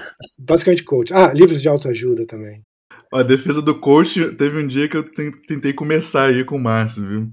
É. Porque eu, eu queria argumentar aí que todo mundo oferece soluções, né? Todo mundo oferece panaceias e, e, e, horizontes, mas ninguém consegue mostrar nada, né? Todo mundo conhece alguma outra coisa que é maior do que o que o coach mostra, hum. mas não consegue mostrar os resultados disso na própria vida. Pelo menos o coach mostra, ó, tá aqui o carro, sim, tá sim, aqui sim. a casa. Ele, a diferença dele pro padre, né, é muito grande, porque uh, tudo bem, pode ter um padre excelente aqui e ali, mas o que, que o padre tem a apresentar como ideal humano que você queira copiar, né? É muito pouco. A maioria dos padres, dos padres ruins. Ao passo que isso não acontece com o coach. Não sei se viajo.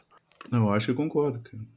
Ah, sei lá, a maior parte das pessoas não estaria melhor se ouvisse mais esses coaches, quer dizer, talvez não no ponto de vista espiritual, mas pelo menos em todo o resto. Porque o que, que, que, o coach está falando pode ser meio banal, meio óbvio, sim, mas sim, não são sim. coisas necessariamente ruins. É, não, isso né? tem a ver com um uhum, troço que uhum. o, o Johan Freire tweetou, né? Que ele falou assim que você crescer, você virar adulto, você descobrir que você não sabe falar, que você não sabe mastigar e tal, mas sempre tem um cara no YouTube te ensinando é, a fazer essas coisas em troca de um like, né? E eu sinto é. que, porra, a cultura, os nossos educações, assim, são muito, muito, como se diz assim, elas têm esses buracos, assim, não, você se, se porta de uma certa maneira, você se movimenta de uma certa maneira, você fala de uma certa maneira, né? E por esses buracos, milhões de buracos, os coaches vão entrando. Né? Tem algo a ensinar, né? Não sei se vocês entraram no submundo do Mewing, essas coisas todas. Eu conheço. Me contextualizem. Não cheguei a praticar, mas conheço. Eu a única coisa que eu fiz foi comprar. A Mewing é, é que você a gente a gente mantém a língua numa posição errada o tempo todo, a gente respira numa posição errada o tempo todo, a gente mastiga numa posição errada o tempo todo. Então é, é, e é, o resultado é um rosto mais menos bem desenvolvido o, o osso e a toda a posição do maxilar.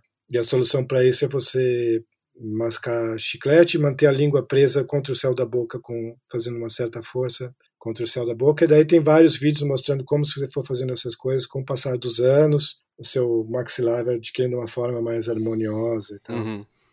Porque tem a ver com isso que a gente não sabe fazer nada, né? A gente sim. respira, come, tudo é. Sim, sim, sim. E a, a única coisa que eu fiz baseado nisso foi passar a mascar um pouco mais de chiclete. De vez em quando eu compro um chiclete quando eu lembro do meio. Ou seja, vai piorar o dente, né? É, sim, sim, sim. Muito açúcar. Essas disciplinas que a gente pega pela metade são muito engraçadas, né?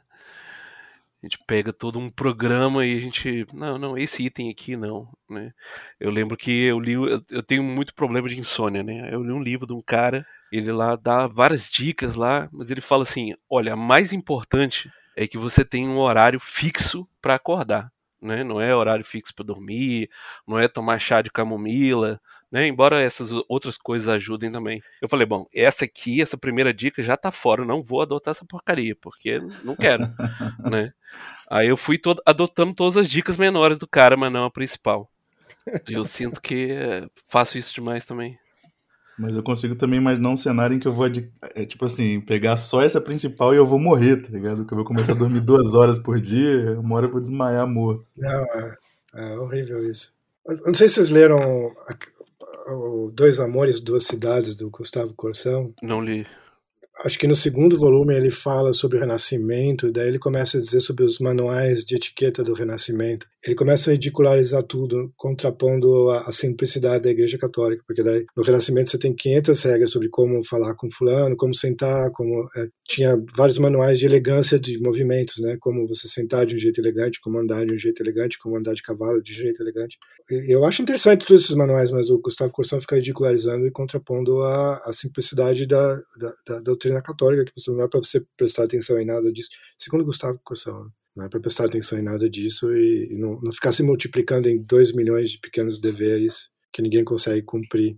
É um livro interessante o do Gustavo Corsão, Dois Amores das Cidades. Mas eu confesso que eu tenho simpatia para os renascentistas tentando ser elegantes ao fazer qualquer coisa, inclusive traindo seus melhores amigos. E...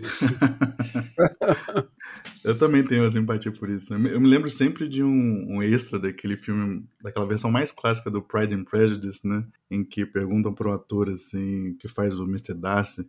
Mas você não acha que é muito muito rígido, que você fica como que trancado num, numa jaqueta de ferro, sabe? E aí ele responde que, é, de certa forma sim, né? Mas que, que, durante a gravação do filme ele percebia, pelas instruções que o consultor de etiqueta dava para ele, né? Que tudo que ele fazia tinha um significado, enquanto o que ele faz no, no dia a dia dele, ele não sabe bem o significado, e ele não sabe como as pessoas vão interpretar o que ele está fazendo, porque não tem um código estabelecido, né? Então o cara ficava lá dando o, o coaching para ele, não, você se curva assim porque assim você quer dizer que você tem um respeito, mas esse respeito ele é comedido, ele não é completo. E aí você mexe a cabeça assim porque isso vai significar isso, isso, isso. Imagina, né? Viver uma vida em que as coisas têm essa clareza, assim. É uma vantagem da porra também, né? Lindo, lindo. É, eu não sei se a nossa rejeição a mil em essas regrinhas todas de, de como sentar, como andar, não é, um, não é um negócio moderno também, porque é uma adoração da espontaneidade, né? Você tem que ser você mesmo, senta como você quiser, mastiga como você quiser. Eu lembrei daquela piadinha dos Simpsons em que uh, o Homer tá tentando fazer alguma coisa relativa a algum bicho assim e tal, e aí a Lisa chega para ele e diz assim: Mas pai, a, a moral do Mob Dick é que você não pode, não, não vai vencer numa batalha contra a natureza, é uma força muito superior a você, é uma batalha perdida. E aí o Homer fala assim todo condescendente para Lisa: "Não, Lisa, a mensagem do Mob Dick é seja, seja você mesmo".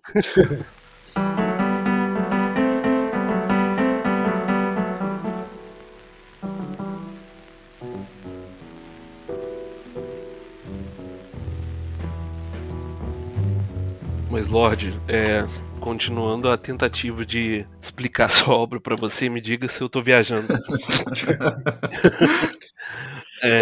Eu tenho que dizer, eu não sou muito consciente do, do, do que eu escrevo. Assim, aquele conto lá do, que dá o título ao livro do homem, que lia os seus próprios pensamentos, é porque em algum momento eu percebi que eu não, eu não leio muito bem os meus próprios pensamentos, assim, então eu realmente não tenho muita consciência do que eu estou fazendo entendi, quando eu tô escrevendo. Entendi. É, não, isso, isso foi algo que me deixou encucado quando eu estava lendo a entrevista do Elliot para Paris Review, em que ele fala lá sobre o Wasteland, que ele não tinha a menor ideia do que, que ele estava fazendo, ele só estava né, colocando umas imagens ali, saca? Mas ao mesmo tempo isso é contrabalançado na entrevista pela introdução, na qual o entrevistador diz que havia um clima de hilaridade conversando com o Elliot que era completamente intransponível para a página, que e era um negócio assim, crescente, que no meio da entrevista pro fim, eles se olhavam e conversavam de coisas não engraçadas, mas iam rindo e rindo e rindo, rindo cada vez mais assim, o, o repórter, né?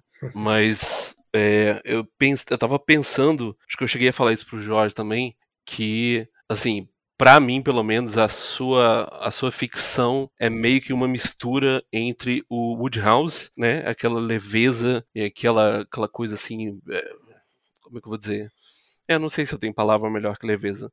Com algumas coisas que estão muito presentes no Fitzgerald, né?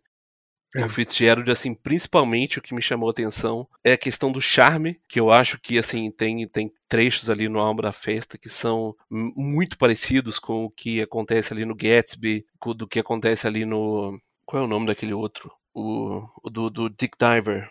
Suave à Noite. Suave à Noite, né?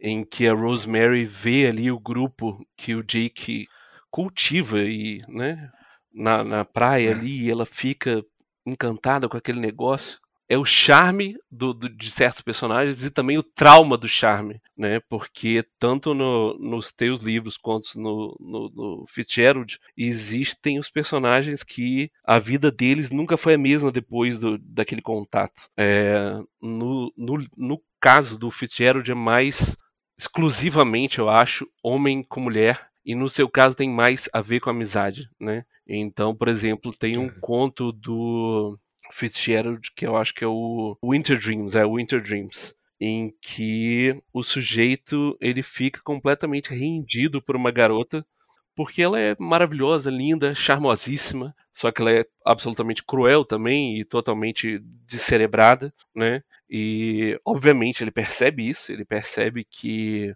ela fica com ele por diversão, assim, para ela sendo igual ficar com ele ou com qualquer outro, e ela vai nessa variação de um homem para outro e tal. Só que o cara está tipo assim, não, no momento em que ela me pedir para eu voltar, eu vou voltar, porque eu não tenho como não me render à beleza dessa menina e ao charme dessa menina. E, por exemplo, no, no Alma da Festa também tem essas essas pessoas traumatizadas por terem encontrado o Dinho né? E ficam loucas no fim das contas, né? Tipo, a, a que persegue ele no, no final. É, eu acho que eu sempre me senti muito desajeitado, assim, socialmente, com sonhos de não ser assim. Por isso que quando surgiram todas as teorias de pick-up artists nos anos 90, eu comecei a ler essas coisas todas, porque me, me parecia que ser, poderia ser uma chave. Uhum. E acho que é, de uma certa maneira, mas né, nunca foi um negócio que eu quis levar até o fim, mas, mas serviu como um sonho. E ao mesmo tempo, porque eu passei um tempo de isolamento quando eu era adolescente, quando eu, porque eu saí da faculdade, fiquei trancado em casa, fiquei uns 10 anos sem fazer nada. Daí eu, eu tinha minha namorada e a gente viajava de vez em quando, mas eu não tinha amigos, eu tinha perdido contato com os meus amigos anteriores. E fiquei uns 10 anos em casa só vendo filme, lendo uhum. série, escrevendo livro, e foi ótimo, mas ao mesmo tempo eu comecei a, a ficar me sentindo cada vez mais uh, incapaz de agir socialmente. Uhum. E daí, quando eu saí disso, foi exatamente a época dos Wunderblogs, a gente se encontrava com frequência, eu sentia muito, muito vivamente, assim, minha, meu próprio desajeitamento, é, a minha vontade de interagir e, e de, de, sei lá, brilhar de alguma maneira, egocentric, egocentricamente. E isso deve ter, deve ter, até hoje, eu acho, causado algum tipo de motivo literário para uhum, escrever. Uhum. Né?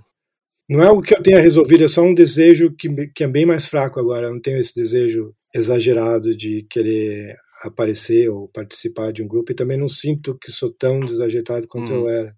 De modo que é algo que ficou mais atenuado com o passar dos anos. Acho que ninguém que passa dos 40 anos, sente isso com tanta intensidade quanto sente com os 20 e poucos Sim. anos. Né? É, mas, mas é algo que ficou presente em mim.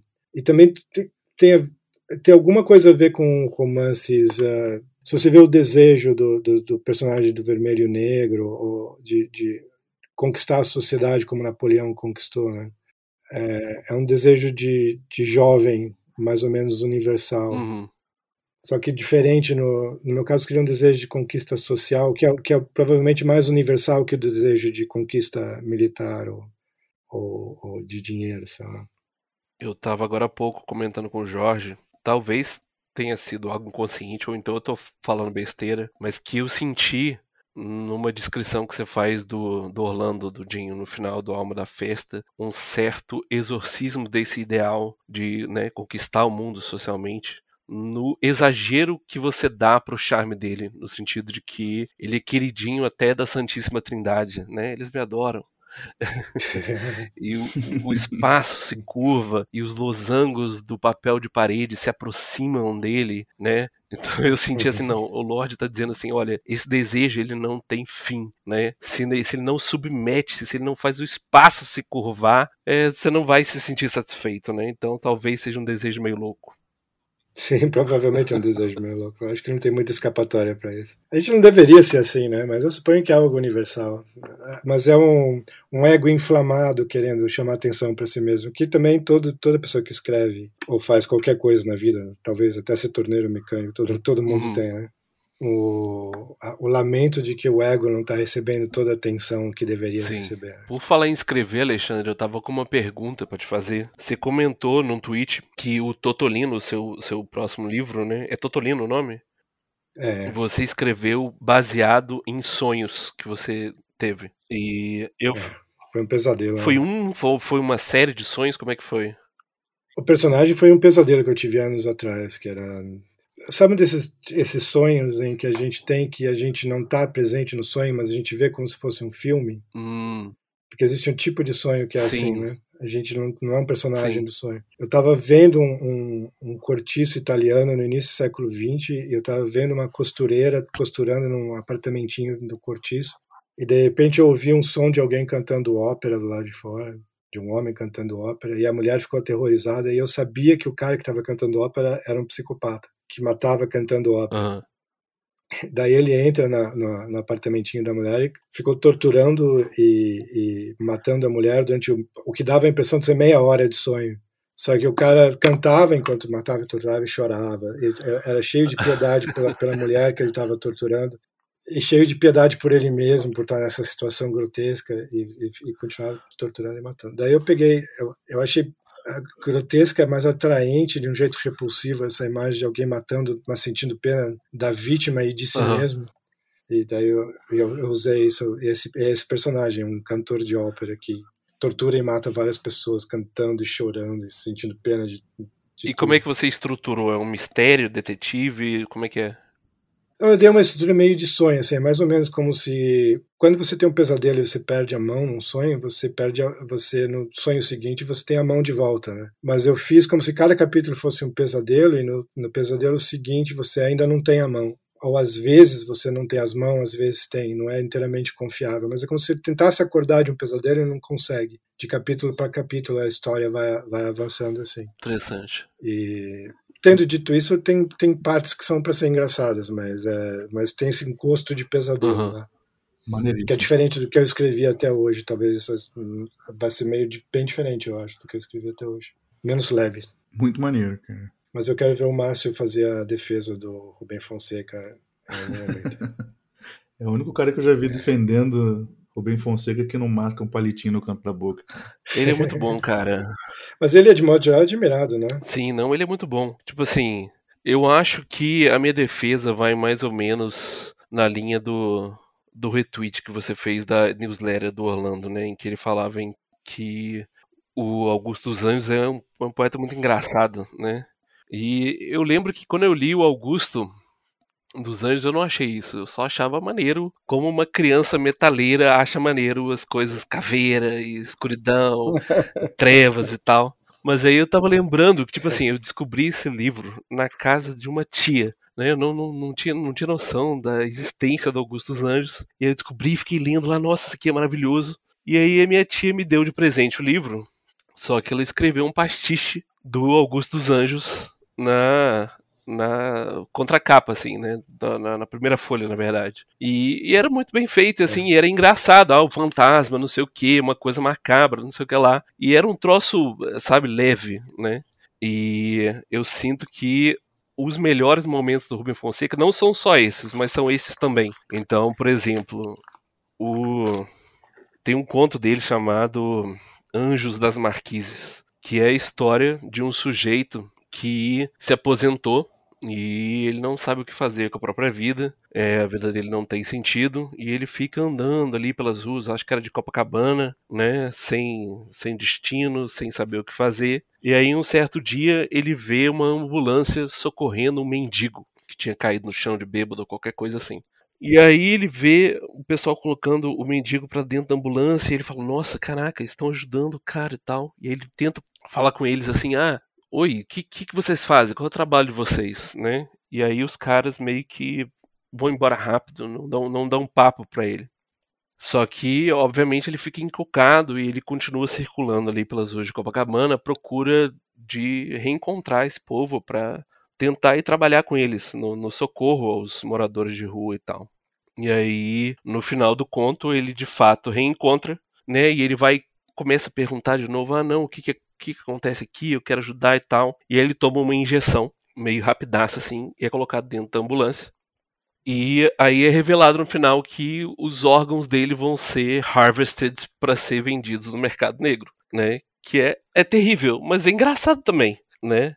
é, eu sinto que é leve de alguma forma, não sei, não sei se é muita maluquice. Eu estava pensando em fazer uma autocrítica quando soube que você ia fazer uma defesa do Rubem Fonseca, daí eu fiz uma autocrítica para mim mesmo, que era se ele escrevesse em inglês, se escrevesse histórias passadas em Detroit ou alguma coisa assim, eu iria ler e falar, ah, ok. Sei, sei. É, uma, é, uma, é um autor uhum. possível. E pelo fato de eu ter muita antipatia à realidade que ele descreve, especificamente a realidade que ele descreve, eu não consigo ver nenhuma virtude no que ele escreve. Tem isso, eu admito que tem isso. Mas também tem o fato, também tem o fato de que ele não escreve uma frase, uma frase memorável, ou bem pensada, ou bem escrita, ou, ou citável. É, não, aquele, aquele compilado que você fez realmente é, é muito eloquente, cara. São, são frases horrorosas. É. Você já leu um é, conto dele sei. chamado Betsy?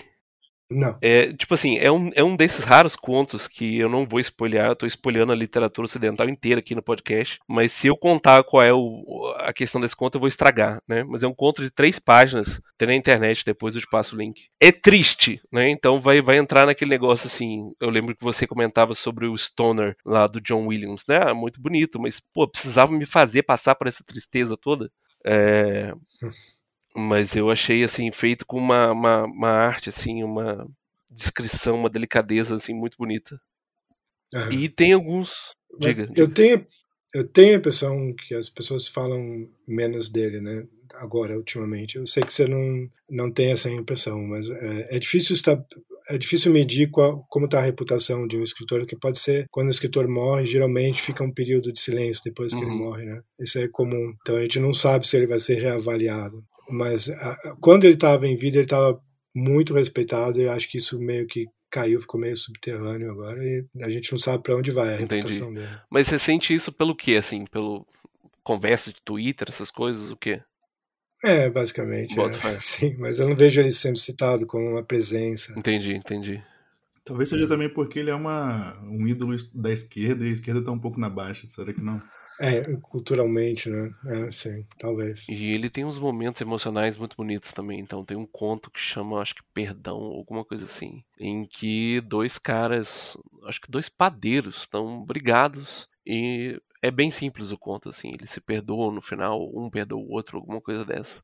É bem comedido, bem, bem bonito, assim. Mas eu, tipo assim, eu com certeza acho que a, a, a tua crítica e a tua antipatia tem, tem a tem razão, porque o Rubem Fonseca, em uma porrada de livros, eu sinto que ele só tá parodiando o pior aspecto da obra dele, que é uma certa idealização e um amor pela psicopatia mais tosca, assim, né? Dos caras que, sei lá, são canibais ou matam mulheres e tal. E então, por exemplo, depois do Amálgama de 2014, ele soltou mais uns quatro livros, tudo, tudo assim, tudo, tudo desse tipo. Né? Mas o Amálgama tem uns contos muito bons assim e engraçados. Né? O Rubem Fonseca tem uma obsessão com anão que é muito engraçada. Tem um conto de arremesso de anão num livro da década de 90. Então não é, não é, não é totalmente lixo. Eu, eu acho que eu tenho eu acredito que, que eu não seja, mas eu tenho uma antipatia por livros que parece que está escrito na, como subtítulo A Vida é Assim, Cara. E, e, ele parece estar fazendo isso o tempo todo. E também parece pessoas são, que caluniam a vida. Quase todo, quase todo romancista sério e dramático faz isso. Né? Eles caluniam a vida porque são pessoas que nunca perderam os filhos, na maioria, nunca perderam a mão ou, ou perderam a perna por diabetes ou alguma hum. coisa assim e escrevem histórias sobre isso, dizendo a vida é assim, cara, quando a vida deles é maravilhosa, no máximo o cara tem um problema de lumbago, algo assim. Então para de mentir. Bota fé. Bota fé demais. Isso eu acho muito bom, uma qualidade muito boa do Adolfo Pierre Casares, que ele era um aristocrata que teve a vida perfeita, nunca passou necessidade de nada, nunca teve uma sensação ruim na vida. E os personagens que ele criou são assim também. Ah, são pessoas que estão pairando acima dos outros. Ele não tentou se inserir nessa greedy, needy nature assim, da, da existência. É, vamos parar de caluniar a vida, né? Aquela parada do cara ser solteiro e fazer o filme mais terrível sobre casamento imaginável, né? É. Que ainda é neurótico, se Sim. trai pra caralho, etc. Né? É, mas é o que todo mundo. Bergman, né? Os Sinos de um Casamento Sueco com, com o personagem lá chutando a mulher caída no chão. Ele fazia isso com a mulher. de, de quem? De quem? De só, quem? Só quem fez isso tem direito. O Bergman, cenas do casamento sueco. Só quem fez isso tem direito de, de escrever isso. O Mailer tem, né? Esfaqueou O Bukowski é, tem também e tal. Vocês viram o vídeo do Bukowski, aliás, Sim. chutando. Chute, é meio chocante de ver, eu tô rindo, mas é meio Sim. chocante de ver chutando a, a mulher dele. Ele né? chuta com gosto mesmo? Não, assim, é um chute de raiva, porque não deve ter machucado tanto, mas é meio chocante de ver. Fé. Tem uma história, não sei onde que eu li do Mailer, que ele, tipo assim, vai num, num jantar que, que ia ter um sujeito que matou a mulher dele, e ele foi super interessado, aí chegou lá, ele descobriu que o cara só tentou matar e não conseguiu. Aí ele ficou tipo assim, ah, então foda-se, esse cara não é nada. Vou embora daqui. Idiota, por que, que me trouxeram aqui? Mas o Mailer rendeu. Alguém podia fazer diga, um... Diga. Não, eu ia dizer que alguém ia fazer um clube de pessoas que mataram as mulheres, né? William Burroughs, ou... qual é aquele filósofo alemão? Haber, Habermas. Ah, matou a mulher, não sabia. Não foi ele que matou a mulher? Acho que sim. Eu tô caluniando o Habermas. Não tem problema, ele aprovaria. Mas o Mailer é responsável por um dos maiores vexames da para a reputação da literatura, né? Porque o cara conseguiu eu acho que eu sei que você vai falar. É, ele conseguiu fazer o, o tal lá do criminoso, não lembro o nome dele, ser libertado e é. o cara matou um sujeito, tipo, pouco tempo depois, não foi isso? No mesmo dia que o cara foi solto, ele, é, ele foi trabalhar de garçom. Né?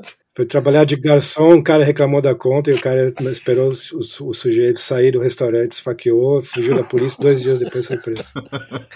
Caralho, cara, né? difícil ser pior que isso, né?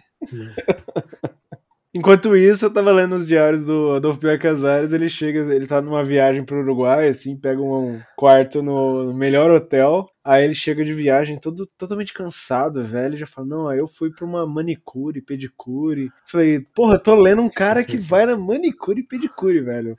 Foda.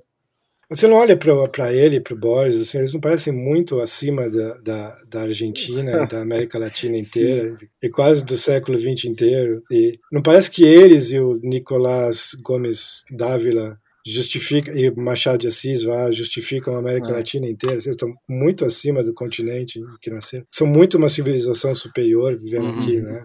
A Argentina tem uma tensão né, interessante entre os ingleses que, que foram lá cuidar das fazendas e o povo que é nativo, né?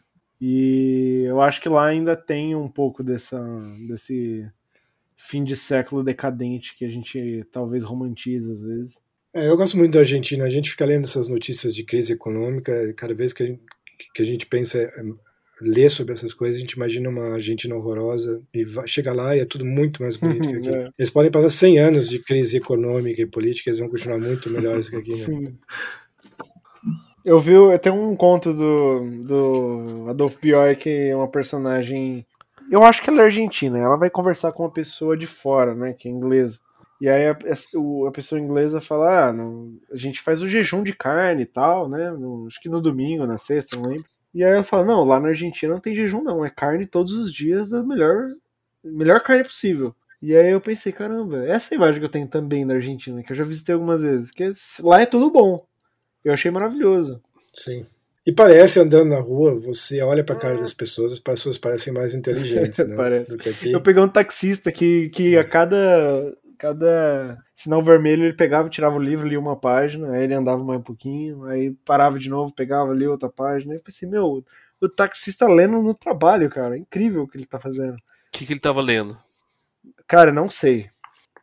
Mas outra coisa bizarra foi que eu tava andando na. Tem muita livraria lá e aí tinha tipo um anúncio escrito assim na mão mesmo. A obra inteira do Ortega y Gasset, assim, uma um pechincha. Nossa, Mas só cara. de ter a obra inteira do cara lá, eu não comprei, burrice. Putz. Não, aqui é 400 reais cada volume, cara. Ah. Ridículo. Foda. foda. Vocês conseguem ler na internet? Porque eu, eu passei a conseguir ler na internet. É, é um grande alívio, é uma grande bênção. A melhor habilidade mental que você consegue ter é conseguir ler as coisas, na, livros na internet. Cara, né? graças a Deus eu fui criado assim nesse, nesse universo e desde 2011 eu só leio PDF. Eu só é. compro um livro depois que eu já li ele e, e penso assim: não, esse livro eu quero dar pro meu filho. Aí eu compro, físico. É, eu tenho baixado 5, 6 livros por dia, estou completamente viciado em baixar livro. Leio três capítulos, aí esqueço que estou lendo livro e passo a ler outro. O que, que você está lendo recentemente, Alexandre? Ah, você quer que eu veja que eu tenho aberto aqui? Eu tô, eu estava lendo um livro que, eu, que eu, um dos livros que eu, melhores livros que eu li esse ano foi a história do ritmo da prosa em inglês do George hum. Eu falei algumas vezes no Twitter, mas é, é, que eu achei muito muito interessante porque é um, é um assunto que é pouco estudado, né? Ritmo de uhum. prosa. Tem muito pouco livro sobre isso, quase não tem mesmo. E, e, ele pega vários trechos de prosa inglesa ao longo dos séculos e examina como o ritmo funciona, conscientemente ou inconscientemente, né? Mas como o ritmo funciona e está lá, como ele é diferente do ritmo de poesia. Como é diferente? É, é, é possível explicar assim rapidão ou muito difícil? É, é, basicamente ele fica o livro inteiro dizendo que a regra é que não tem regra, que você precisa procurar a variedade, né? Que ao contrário da poesia, que você tem que ter uma certa uniformidade, você tem que procurar a variedade no, no ritmo da prosa. Mas ele coloca, aos poucos ele vai colocando algumas que ele não chama de regrinhas, mas que são coisas que acabam acontecendo. Do tipo, teve uma época em que a prosa inglesa era mais trocaica que iâmbica. Se não me engano, na época do Beowulf. Uhum. Nos primeiros séculos da prosa em inglês e depois houve uma. Eles consideravam a, o, o, o, verso iâmbico mais fraco para a prosa. Mas logo depois o, o, verso iâmbico surgiu. E daí tem vários, alguns autores que claramente preferem terminar com o verso trocaico e, e com, com forte, uh, com forte fraco. E tem toda frase que eles, que eles escrevem termina com uma sílaba forte seguida de uma sílaba fraca. E você vê e é verdade, se começa a examinar, é, é, é, conscientemente ou não, é verdade e depois outros escritores que passam a fazer, usar mais o verso iâmbico, né, com um verso fra, um, uma sílaba fraca e uma sílaba forte.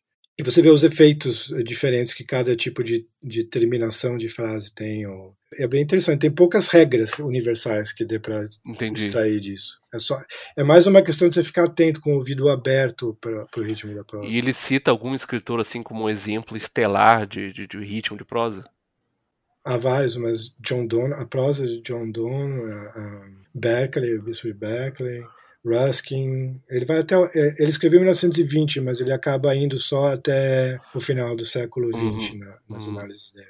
E Dickens também. E a, uma coisa engraçada é que George Eliot ele diz que escreve escrevia de um jeito bem inartístico. Daí ele mostra uns exemplos lá. E a Charlotte Bronte também, as irmãs Bronte, modo Que soa estranho aos ouvidos.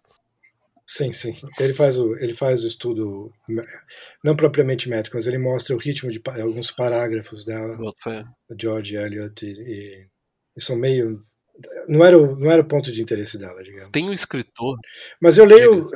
Não, eu estava dizendo que uh, o fato da, infelizmente, a, a internet ser muito voltada para a política faz com que muitas pessoas façam sugestões de livros para política, né, mais do que eu, de outros assuntos, e eu acabo baixando, porque assim que eu vejo uma sugestão de livro, eu procuro para baixar. Eu acabo lendo mais do que eu leria sobre esses assuntos se não, se não fosse uma obsessão da internet hoje em uhum. dia. Né?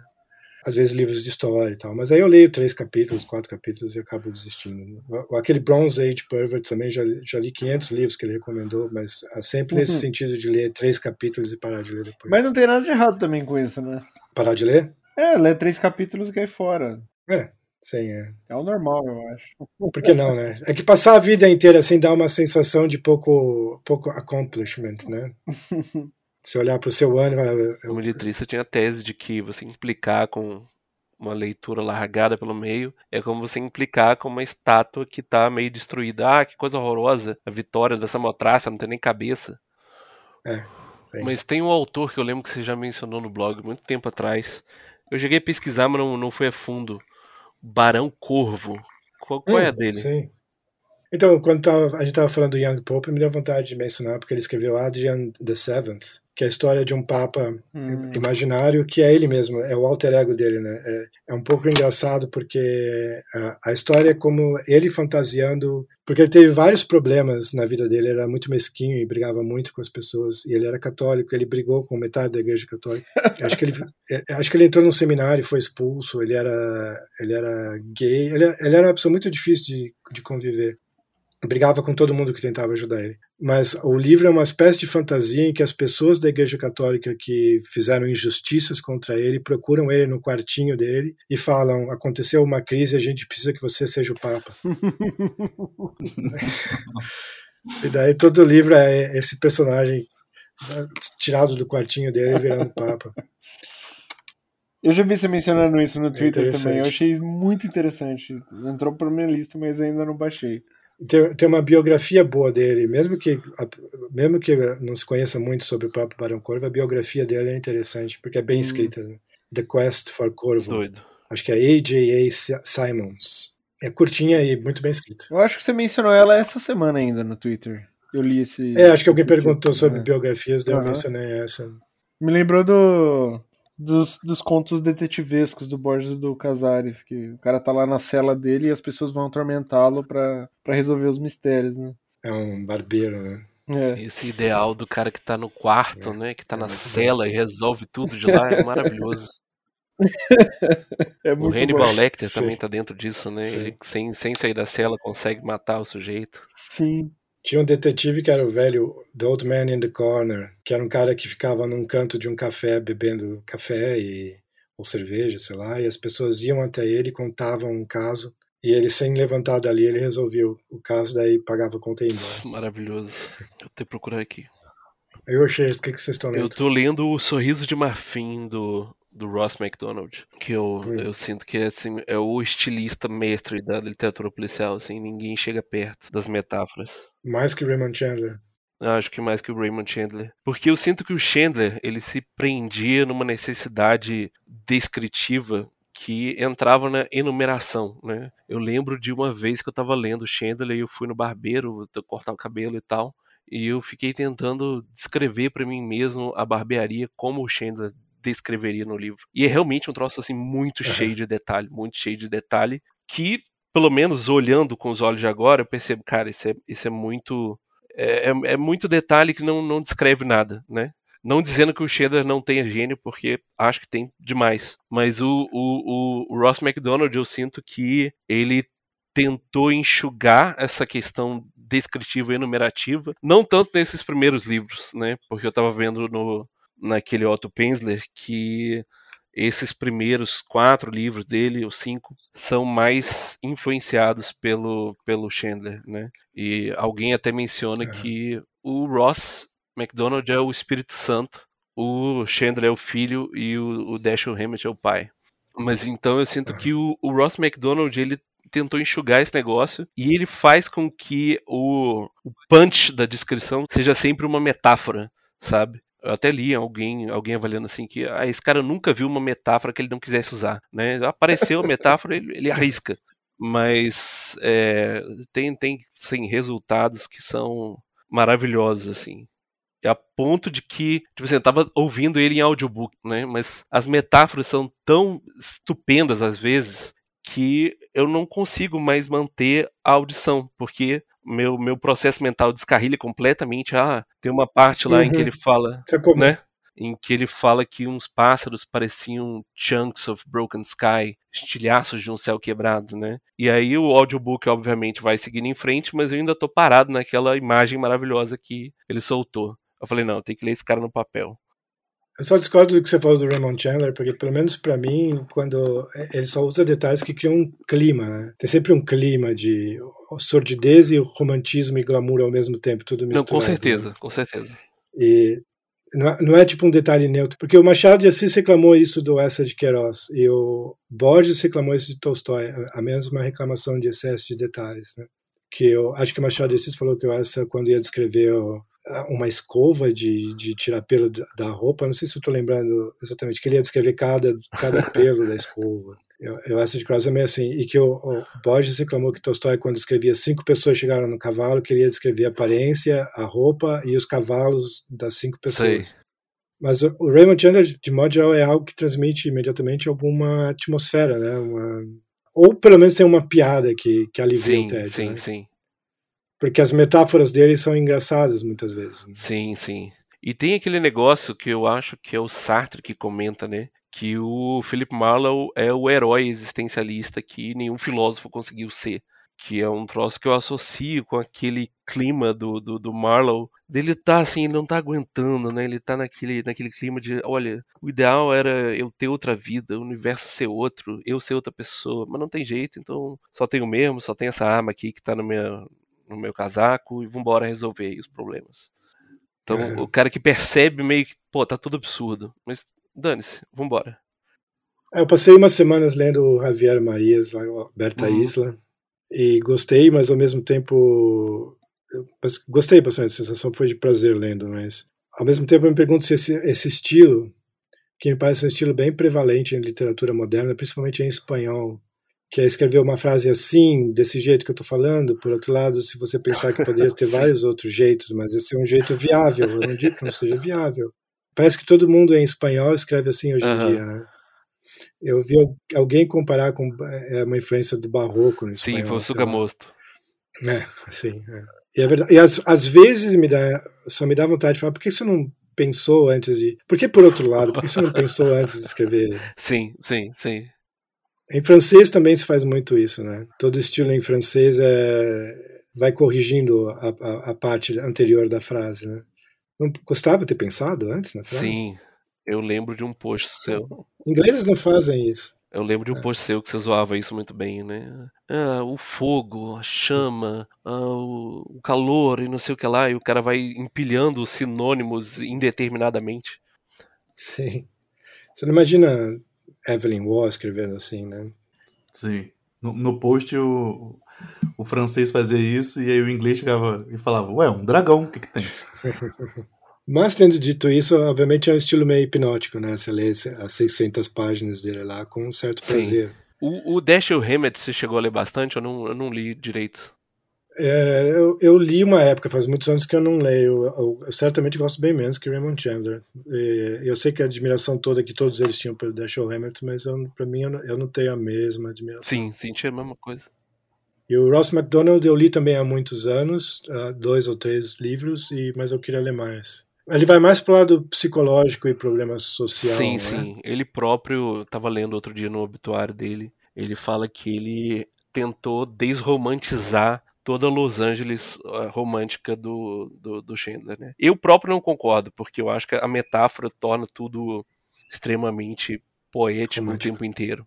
Mas, tipo assim, eu tenho a impressão, tava pensando no, no Chandler recentemente, é, que a gente tá vendo ali uma Los Angeles, um mundo, na verdade, que é warped, que é, é como, qual é a palavra em português para isso? Warped. Distorcido, deformado. Distorcido. Retorcido distorcido pela loucura das mulheres, né? Porque você vai ver, o vilão é 99% das vezes é mulher no, no, nos livros do Chandler. E é uma loucura, assim, realmente é espetacular, né? E eu sinto que o, o, o Ross MacDonald é mais. Tipo assim, não, não ele não, não tem tanto esse, essa questão presente. Eu tenho uma teoria que todo mundo que tenta desromantizar um gênero literário faz os, as obras mais românticas possíveis do, desse gênero literário. Porque você viu Larry McMurtry, sabe, o, que escreveu Last Picture Show, A intenção dele, supostamente, era escrever faroestes que desromantizassem o Oeste, né? mostrando gente atirando nas outras pelas costas, esse tipo de coisa. Só que os livros dele são, são a melhor imagem romântica do Oeste que você pode ver, tipo Lonesome Dove, que é o livro mais famoso dele. Acho que o melhor também. E é hum. muito, é, é, com toda a intenção dele de desromantizar o Oeste, é muito romântico. E é, é, o que você acaba fazendo, porque qual é a graça de não romantizar alguma coisa também? Boto fé. E esse Lonesome Dove, como é que é o estilo, assim? É cheio de metáfora, como é que é? Não, é pelo menos pelo que eu me lembro, ele é mais Mark Twain, mais Hemingway, mais, mais seco, mais direto. Mas são os personagens entendi. que você acaba gostando muito. Entendi, entendi. Aquela coisa de quando o personagem morre, você, você sofre ridiculamente. Boto fé. O, o Elmore Leonard escreveu bastante faroeste também, né? É, sim, ele começou, né? Ele começou numa época em que havia mercado para isso, quando ele era publicitário, acordava às 5 da manhã, não sei o quê, e daí, quando o mercado começou a acabar, daí ele passou para o policial. Entendi. Mas os, os dois. E você chegou a ler? Eu, eu, li os policiais, eu li os. O, todos, eu li, não tudo que ele escreveu, mas eu li todos os gêneros que ele escreveu, pelo menos. E são, ah. são bons os faroestes também. Sei, sei, sei. Ele era muito bom para escrever sobre gente é, na falta de palavra melhor, cool, né? Sei. Essa era a especialidade dele. Né? É, e eu sinto é uma coisa que, que pouca gente tenta fazer. Eu sinto que isso passa até para os filmes do John Travolta. Eu, eu achei que Sim. Né, tá Sim. presente ali. Porque ninguém imaginaria que o John Travolta. Sim. Mas tem um policial também que eu acho que vocês já elogiou, não tenho certeza, que é o John D. MacDonald. Sim. Eu gosto bastante. É, porque são é um personagem que, é um, que se descreve como um beach bum, um vagabundo de praia. Só que é um ex-quarterback que, que sofreu um acidente, então ele, ele largou o esporte, daí ele vive. Se você for enganado por um con artist ou alguma coisa assim, e você procura ele, ele vai, ele ele consegue o seu dinheiro de volta em troco de metade do dinheiro que ele conseguiu de volta. Hum. Essa é a proposta dele. E ele vive num barco que ele ganhou num jogo de pôquer em Miami, em Fort Lauderdale, e daí tem muita descrição da vida dele. As melhores partes dos livros dele são no início, quando ele não está resolvendo nenhum caso. Sei. Quando ele está no barco dele, limpando o barco, saindo com um amigo dele que é um economista, saindo com umas mulheres de biquíni dos anos 60. Sei, sei. E, e, daí quando o dinheiro dele começa a acabar, daí ele, daí ele começa a aceitar a casa. Você descrevendo isso me fez lembrar um pouco do, do Nero Wolf, também um pouco assim, né? também, eh, quando ele tem dinheiro, ele recusa caças. Né? Eu lembro que quando eu tava lendo mais os, os romances dele, eu ficava torcendo para ele ter uma daquelas crises que ele tinha, inclusive, no meio da resolução dos casos, né? Em que ele falava, é. não, não vou saber, não quero saber mais de nada, não vou, não vou receber ninguém. E ele ficava lá só orientando o Fritz, o cozinheiro, na cozinha, ou ficava lá só cuidando das orquídeas, né? Eu achava divertidíssimo é. aquele negócio. Não te dá a impressão, às vezes, que é uma pena que tem um caso policial no meio da história policial, que tá estragando tudo? Não entendi. eu, eu, eu, eu, sinto isso no Sherlock Holmes, porque tá, é sempre as cinco primeiras páginas são muito boas. Tá o Sherlock Holmes e o Watson, o Sherlock Holmes se exibindo, exibindo os dons de observação dele. E daí chega o visitante, daí o Sherlock Holmes também exibe de novo o dom de observação dele. Até aí tá legal. Daí entra a história em si, e é menos bom, não é que seja chato, mas é menos bom. Sim, total, cara. Eu sinto muito isso em livros de fantasia. Eu queria ver um, um, slice of life onde nada acontece. É só o Frodo lá no condado fazendo chá e comendo é. brioche. Eu também queria. Eu sei que teoricamente o tédio surgiria em algum lugar, mas será que não existe um jeito de evitar que o tédio chegue de outro jeito? Sem ter que criar uma guerra intercontinental em que um monte de gente sofre. É só fazer vários capítulos em que tá chegando um caso novo e nunca prossegue daí. Semana que vem vai chegar um caso novo. É, e finalmente, ou então pula, assim, sabe? Chega o cara, conta o caso e esse caso foi resolvido. Próximo, aí começa de novo. mas eu sinto isso com filme de ação também. Eu não sei se vocês sentem, mas às vezes uh, eu, eu, eu, as pessoas se sentem entediadas com diálogo, mas quando tem diálogo eu estou prestando atenção. Quando começa uma perseguição de carros, se não for excelente, né? Se não for excelente, eu, eu, eu não vou ficar prestando atenção. Né? Eu vou para a cozinha, eu durmo. O clímax, que é uma parte de ação, puramente ação, parece que a história parou. Não sei, não seria legal ver um filme. Eu sei que a maior parte das pessoas dirá não, mas não seria legal ver um filme do Jason Bourne ou do James Bond em que fosse só ele chegando num resort, tomando caipirinha e sei lá, tentando ler Aqueles. John Mises. O, o James Bond sempre tem aqueles períodos assim que ele tá afastado do serviço, e são os momentos mais legais, sabe? Porque ele tá tipo, morando É. numa ilha tropical e aí de noite ele tá apostando no bar quem bebe mais, e ao mesmo tempo ele acaba resolvendo alguma coisa local, assim, é muito melhor do que a história de salvação do mundo que ele tem depois. É, sim. E isso que você falou dos filmes de ação, cara, eu acho que vale até pro Exterminador do Futuro 2, que o Kingsley Amis acertadamente descreve como a flawless masterpiece. É, em que os momentos em que o, aquele trio lá que vai fugindo do, do robô lá, que é o Schwarzenegger, a Linda Hamilton e o garoto, em que eles estão só tipo assim, longe do perigo, conversando, olhando pela janela. Tem uma, uma cena lá em que o exterminador fica vigiando pela janela se, o- se o inimigo tá chegando. Eles têm uma qualidade, assim, bonita de convivência entre eles, assim. Fica maravilhoso, assim. São, os- acho que são os meus três favoritos do filme. Eu gosto muito quando alguém, alguém intelectualmente respeitado elogia um, um filme que você nunca esperaria, um livro que você nunca esperaria. Sim. Tipo, quem foi o. ah, quem foi a Herzog que disse que Zoolander 2 é o filme favorito dele? Eu gosto do Tarantino por causa disso também. Ele sempre faz umas listas mais. Não são aquela lista para impressionar. Bom, é para impressionar de um outro jeito, né? Mas não é uma lista para impressionar pela respeitabilidade artística dele, né? A lista de melhores filmes que o Tarantino fala. Mas eu sinto que o Tarantino sempre vai querer puxar os filmes mais anônimos que nunca ninguém pensou, né? Só pra sair como aquele cara que é o crânio da parada, né? Que, que já É, viu é, ele tudo. sabe. Mas é menos antipático, vai, do que ficar falando em filmes favoritos Eisenstein. Cidadão Não, com certeza, com certeza. Mas o Tarantino, pô, falando nisso, eu sempre sinto que ele é uma espécie de, de, de desperdício, assim, que ele chegou naquele ponto lá, daquela primeira cena no Bastardos Inglórios, e ele mostrou que, tipo assim, ele, pô, ele vai... Ele vai passar um pouco do, do meta-comentário, sabe? Ele vai mostrar que é alguma coisa além de um nerd que só vê filme na locadora o dia inteiro. Mas aí no resto do filme ele faz questão de pisar nisso em cada outra cena depois daquela. E daí ele só faz o mesmo número que ele fez anteriormente em todos os outros filmes, sabe? Você não acha que as pessoas, algumas, algumas pessoas precisam ter, precisam ter obstáculos, precisam não, não ser tão respeitados assim para se esforçarem para fazerem Sim. o melhor, porque todo mundo diz sim para eles. Exato. O Foda Tarantino pode vir com qualquer ideia, sim, sim, sim, daí ele não se esforça tanto, né? Alguém podia começar a falar, né? Nossa, Tarantino, ridículo isso aqui, pelo amor de Deus, faz um filme decente, né? Aí ele talvez conseguisse, né? Sim, sim. Tem muita gente que termina assim com, com sucesso, né? Você vê que claramente, eu adoro o Johnny, mas claramente ele se esforçava mais quando tinha 30 e 40 anos, né? Sim. Agora ele só escolhe umas mulheres bonitas, umas locações legais, né? E fica construindo uns sonhos, assim, acordado. Agora você É. se mexe e vai pra ali. Mexe no cabelo, isso. Nossa, tá ótimo. Mas eu acho que tem, tem razão, tá- é, é o suficiente, vai. Eu acho que o Scorsese é um cara que se estragou completamente também nos últimos tempos. Ah, é? Tudo que ele fez ultimamente eu não gostei. Mas o que além do irlandês? Aquele do. Com a Chloe Moretz, como que chama? Gu- Do cara que mora num. Que tem um Borat, que mora numa estação de trem.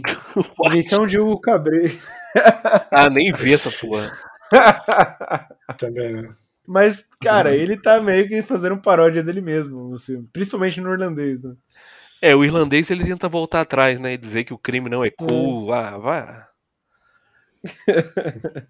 Eu só não gosto da cena que acho que ninguém gosta muito, que é o, o Robert De Niro claramente se movimentando como um velhinho, eh, chutando um cara É. no chão. Você vê que ele tá chutando como um velhinho, que vai cair a qualquer momento. Sim.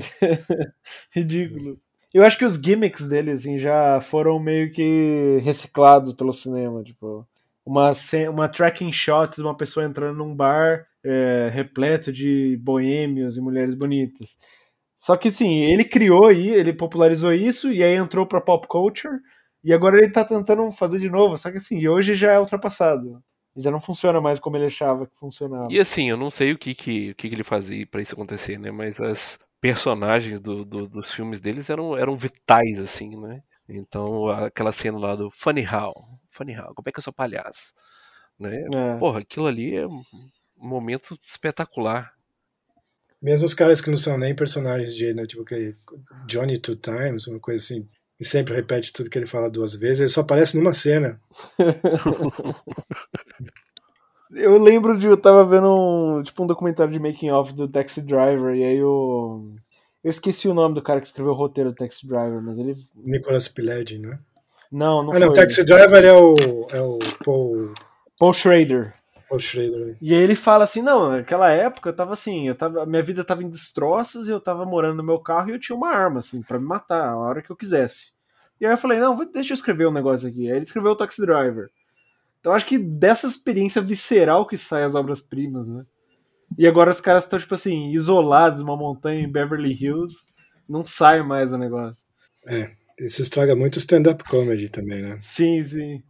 Mas o negócio do, do Paul, Schrader, Paul Schrader, sei lá, falando sobre coisas viscerais, você sabe, sabe a história do, do touro indomável? Tem a cena em que o personagem, o lutador de boxe está preso porque saiu, porque transou com uma garota de 15 anos. Sim. E na cena o Robert De Niro começa a dar soco na parede e bater a cabeça na parede, né? Mas o que estava no roteiro que o Paul Schrader escreveu era que o personagem começa a se masturbar e chorar ao mesmo tempo. Aí o Robert De Niro falou: não, não, vou fazer isso. Caralho. Seria muito bom. demais. Isso explica de onde veio aquela coisa newsletter, né? Tipo, a- a- autores que a gente se imagina masturbando e chorando, e outros que não, né? Eu devo ao Alexandre a imagem indelével do Manuel Bandeira chorando e batendo punheta. Porque, tipo assim, a lista é convincente, mas no Manuel Bandeira eu falei, é isso, acontecia mesmo.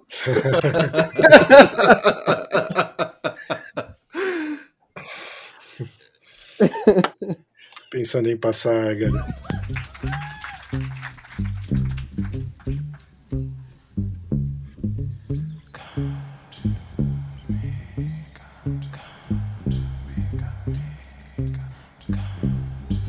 Mas, Alexandre, como é que você mantém a disciplina de escrever, cara? Você sofre pra escrever newsletter ou, ou tranquilo? Sofro.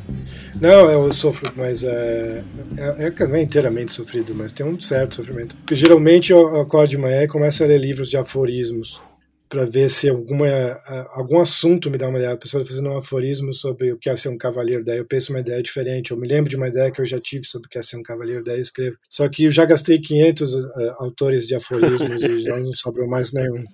Então, às vezes eu entro na, no Twitter para ver se alguma ideia surge, ou começo a escrever um negócio sem ideia nenhuma para ver se uma ideia vai surgir no meio, da, no meio do texto. Mas até agora tem funcionado, mas quando não funciona, eu pego alguma coisa que eu escrevi anos atrás, coloco lá no meio, espero que ninguém perceba ou reclame. Por falar em coisa antiga, Mas rapidão, cara, mas eu lembro do teu blog, que eu acho que ninguém conhece, não sei nem se tem como acessar ainda, em que você tem escrevia, Wayback Machine. em que você escrevia como um professor universitário brasileiro que ficava falando Evoé Baco. Engraçado, nem lembro disso. Não lembro disso, cara. Putz, grila. Você- a- Tinha poucos posts, assim, tinha uns 10, assim, mas você escrevia todo nesse estilo, assim. É, é, ri demais, né, daquele negócio.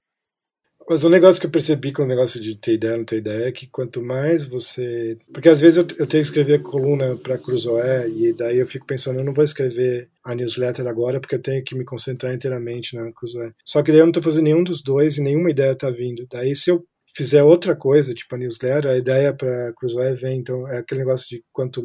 Como é que é a citação bíblica no, Evangelho? Aquele que te- tem mais, mais vai ser dado Aham.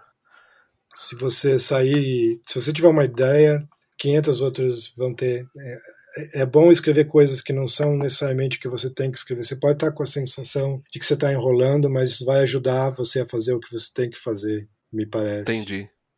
E eu, eu tinha muito medo de acabar a ideia, ainda tem de vez em quando, mas eu acho que partir do princípio que nunca vai acabar é, é bom, assim, é um- é bom acabar com esse medo. Eu lembro de um troço que eu li do Paulo Francis, invejável, que ele falava que no início, quando ele escrevia a coluna, ele sofria, passava a semana inteira escrevendo, mas depois ele era como uma, uma- um negocinho que você botava uma moeda em duas horas saía o artigo prontinho, bonitinho. É, que tem gente que escreve com muita, muita facilidade. O negócio do Nelson Rodrigues sentar e escrever uma coluna em quanto tempo? Meia hora, sei lá. Mas é que você vê, acho que para você fazer isso, tem que não ter medo de se repetir, né? Porque ele vivia se repetindo, Sim. obviamente. Expressões que usava sempre e tal. E ninguém se incomoda com isso dentro. É, Não. é até um prazer quando ele se repete, né? Sim, Uhum. sim, considero demais prazer. Então eu assumi que eu sou um, eu vou agir como um velho com Alzheimer. Eu vou falar a mesma piada várias vezes, contar a mesma história várias vezes. Eu, eu- eu não vou me travar com isso. Cara, uma parada que, que é uma curiosidade também dessa, dessa questão do ofício literário. Você escreve é, e depois reescreve pra ver se tem como pescar mais piadas? Ou as paradas só surgem espontaneamente? Assim, Eu ia perguntar a primeiro? mesma coisa. Quantas vezes você reescreve uma mesma coisa? Ah, eu reescrevo bastante, mas geralmente ou geralmente as piadas surgiram na primeira na primeira redação. E daí, eu- ao redigir, eu tiro algumas ou coloco outras, mas se o estado de espírito em que eu escrevi a primeira redação era meio sério, não consegui fazer nenhuma piada, nenhuma piada saiu direito, daí eu sei que eu nunca vou conseguir É? mudar o espírito do texto. É. Que legal. porque já ficou meio pesado, meio, meio errado, assim, eu não vou conseguir. Daí, ou eu apago, ou, ou eu faço ser pesado, mais sério mesmo. As piadas geralmente só- surgem meio sozinhas e aquele negócio de inspiração de chuveiro, sabe? Elas, elas surgem sozinhas, Uhum. vão surgindo uma atrás da outra. Daí a, a redação pode não ser excelente, daí você reescreve para que a redação seja melhor, né? mas piada é meio mediúnica, assim. Eu não sei, eu não sei de ninguém que, que construa uma piada intelectualmente. Isso que você falou de um texto que começa meio sem graça e depois não tem como ter conserto, é meio parecido com o que o Essa de Queiroz fala do A Capital, né? Que é um livro que começa seco e sem muita graça e termina seco e sem graça no sentido de piada mesmo. Embora eu ache um livro bom pra caramba. Mas parece que ele realmente entrou ali numa, numa região em que ele tava seguindo com a mente mais negra, né? E é um livro em que ele É. põe o personagem pra sofrer do início ao fim, relentlessly. E é isso aí. Mas ele próprio despreza o livro. Mas para ficar no tema do no tema do podcast é mais saturnino. Uhum. Na parte do, do que eu estava falando do meu ego inflado, eu ia dizer que eu, uma, uma das coisas que sempre me impediram de me interessar muito por astrologia é o meu ego inflado, porque cada vez que eu vou ler sobre personalidades que não são a minha, eu começo a perder o interesse como, uma- como um adolescente no TikTok. Mas é o que periodicamente eu começo a estudar e, e- e termino, não termino o livro. Uma parada que eu tava comentando com o Márcio ontem é que boa parte do que você escreve ele também tem aquela qualidade chestertoniana de ser uma espécie de um argumento para uma, uma ideia, né? Mas é uma ideia que tenta tipo se impor por um que não por um meio que não é muito brutal assim, é meio que alguma coisa que faz a primeira pessoa rir ou se interessar pela imagem e aí depois ela pensa, ah, é, Talvez, faz sentido. Não, não sei se eu concordo, mas faz algum sentido. Foi, foi bem dito. Se eu não concordo, foi bem dito, sabe? É que às vezes eu não tenho certeza, eu sei lá se eu realmente penso isso ou não. É, é algo interessante que é possível de ser dito, me parece. Daí eu digo, mas aí eu fico pensando, será verdade? Eu não sei também. Uhum. Mas isso, é, isso não é a mesma coisa que ser sincero, porque acho que tem um elogio meio destrampelhado da sinceridade que é, que, é, que é desnecessário, porque o que quer dizer isso de sinceridade? Às vezes eu nem entendo isso exatamente. Sim. Sei lá, pe- pega aquela frase do, do Chesterton de que o suicídio é assassinar.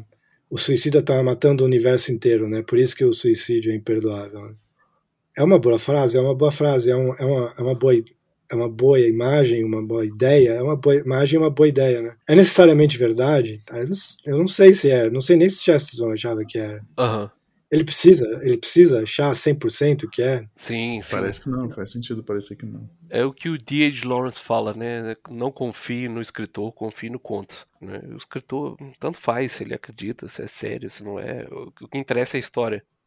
Lorde, você percebe que pelo menos a nossa bolha twitteira, ou não sei, aliás, qual é a extensão disso, que você criou uma espécie de estilo dominante, assim, do qual muita gente faz um, um- um pastiche, assim, sabe?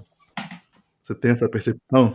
Não, porque eu acho que eu tinha um, um estilo no início, quando eu comecei, tipo, 20 anos atrás, e eu, eu via esse estilo ser imitado. Mas eu acho que mudou o meu estilo um pouquinho, que é, tal, talvez seja menos imitável agora. Pelo menos essa é a minha percepção. Então, quando alguém imita, eu acho que está imitando mais umas afetações de que Sim, eu tinha sim, 15, sim. 15 anos É, atrás. mais isso que eu quero dizer mesmo, eu acho. É, tipo, falar que eu tô, vou tirar um cochilo, soneca, mimo, não sei o que, que eram os negócios que eu fazia. É, o, o pessoal é. imita como que o, o duplo angélico Soares Silvio, como o pé do sete câmera definiu uma vez, né? É como se, sei lá, assumir assim, ah, entrei na internet, eu vou fingir que eu sou um cavaleiro fleumático, sabe? Mas vocês não acham? Eu estava pensando nisso outro dia que tem um monte de minimis na, na internet. Assim, você tem uma figura e daí tem um minimi da figura. Quase toda, toda figura da internet tem um minimi. Sim, sim. E eu acho que geralmente são as pessoas que mais se comunicam entre elas. Um retweeta o outro, outro faz comentário, é isso aí. E usando os mesmos termos da figura que é o, que é o Dr. Evil para ele, né? E eu até acho isso ok, porque pode ser um negócio temporário, né? Tipo, é um barquinho que está sendo rebocado por um transatlântico, mas é só até sair daquela passagem perigosa do mar. Daqui a pouco ele vai se soltar e vai navegar sozinho, mas... Faz sentido. Enquanto eu não fizer isso, o cara é um mini né? Eu conheci vários na internet que eram minimis. Faz muito sentido. É. Ou o cara se revolta porque não consegue inventar um estilo e manda tudo pro caralho e desaparece da internet também. Deve acontecer. Uma parada que eu vivo falando com o Márcio, né?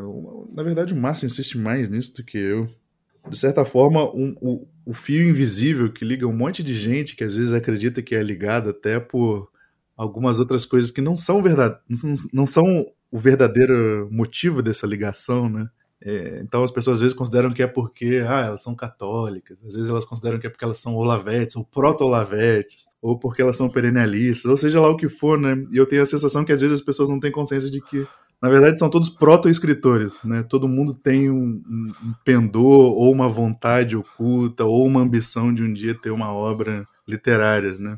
E, é. e como isso não é expressado de uma maneira clara, né? Isso acaba virando uma espécie de competição oculta, assim, né? Existe uma série de despeitos, assim, que um, um tem com, tipo, isso, cara soltou uma imagem muito legal, hein? Vou curtir aqui, mas já detestando o fato de que ele andou uns passinhos a mais do que eu na corrida, que nem existe de verdade, porque a única corrida real é a da publicação, né? É a da obra completa, assim. Às vezes eu fico pensando nisso, que o pessoal estaria melhor se todo mundo tivesse essa consciência, né? Somos aqui um grupo de escritores e o melhor a fazer seria a cooperação, né? Não, não faz muito sentido essa, esse despeito, sendo que tá todo mundo com uma perna só, ou seja, sem ter publicado nada direito ainda. Sim, sim. É, eu, eu, gostaria, eu, eu, gostaria que essa onda, aliás, vocês vão fazer newsletter, porque eu queria meio que surgisse, eu não sei se é um desejo saudosista mesmo, porque eu gostava muito da era dos blogs, achei que pessoas interessantes surgiram naquela época, no, no início dos anos 2000, e eu acho que as newsletters podiam ser um movimento parecido aqui no Brasil. E vocês vão fazer? A gente está tentando, cara. A gente está tentando, mas tá covarde ainda por enquanto. Vocês vão fazer coletivamente, tipo, cada um escreve um texto pequeno para não ter muita pressão sobre si mesmo. Sim, essa é a ideia. Essa é a ideia. Sim. O meu tá pronto, aliás, tô esperando de vocês, hein, galera. É, humilhando publicamente, foda, foda. Vocês não acham que seria bom que há um Eu sei que é sempre meio. Parece meio bobo ser otimista demais com essas coisas, mas tentar criar um movimento de pessoas relativamente interessantes escrevendo em português e nossa seria maravilhoso cara. um texto um pouco mais comprido que o Twitter sei lá.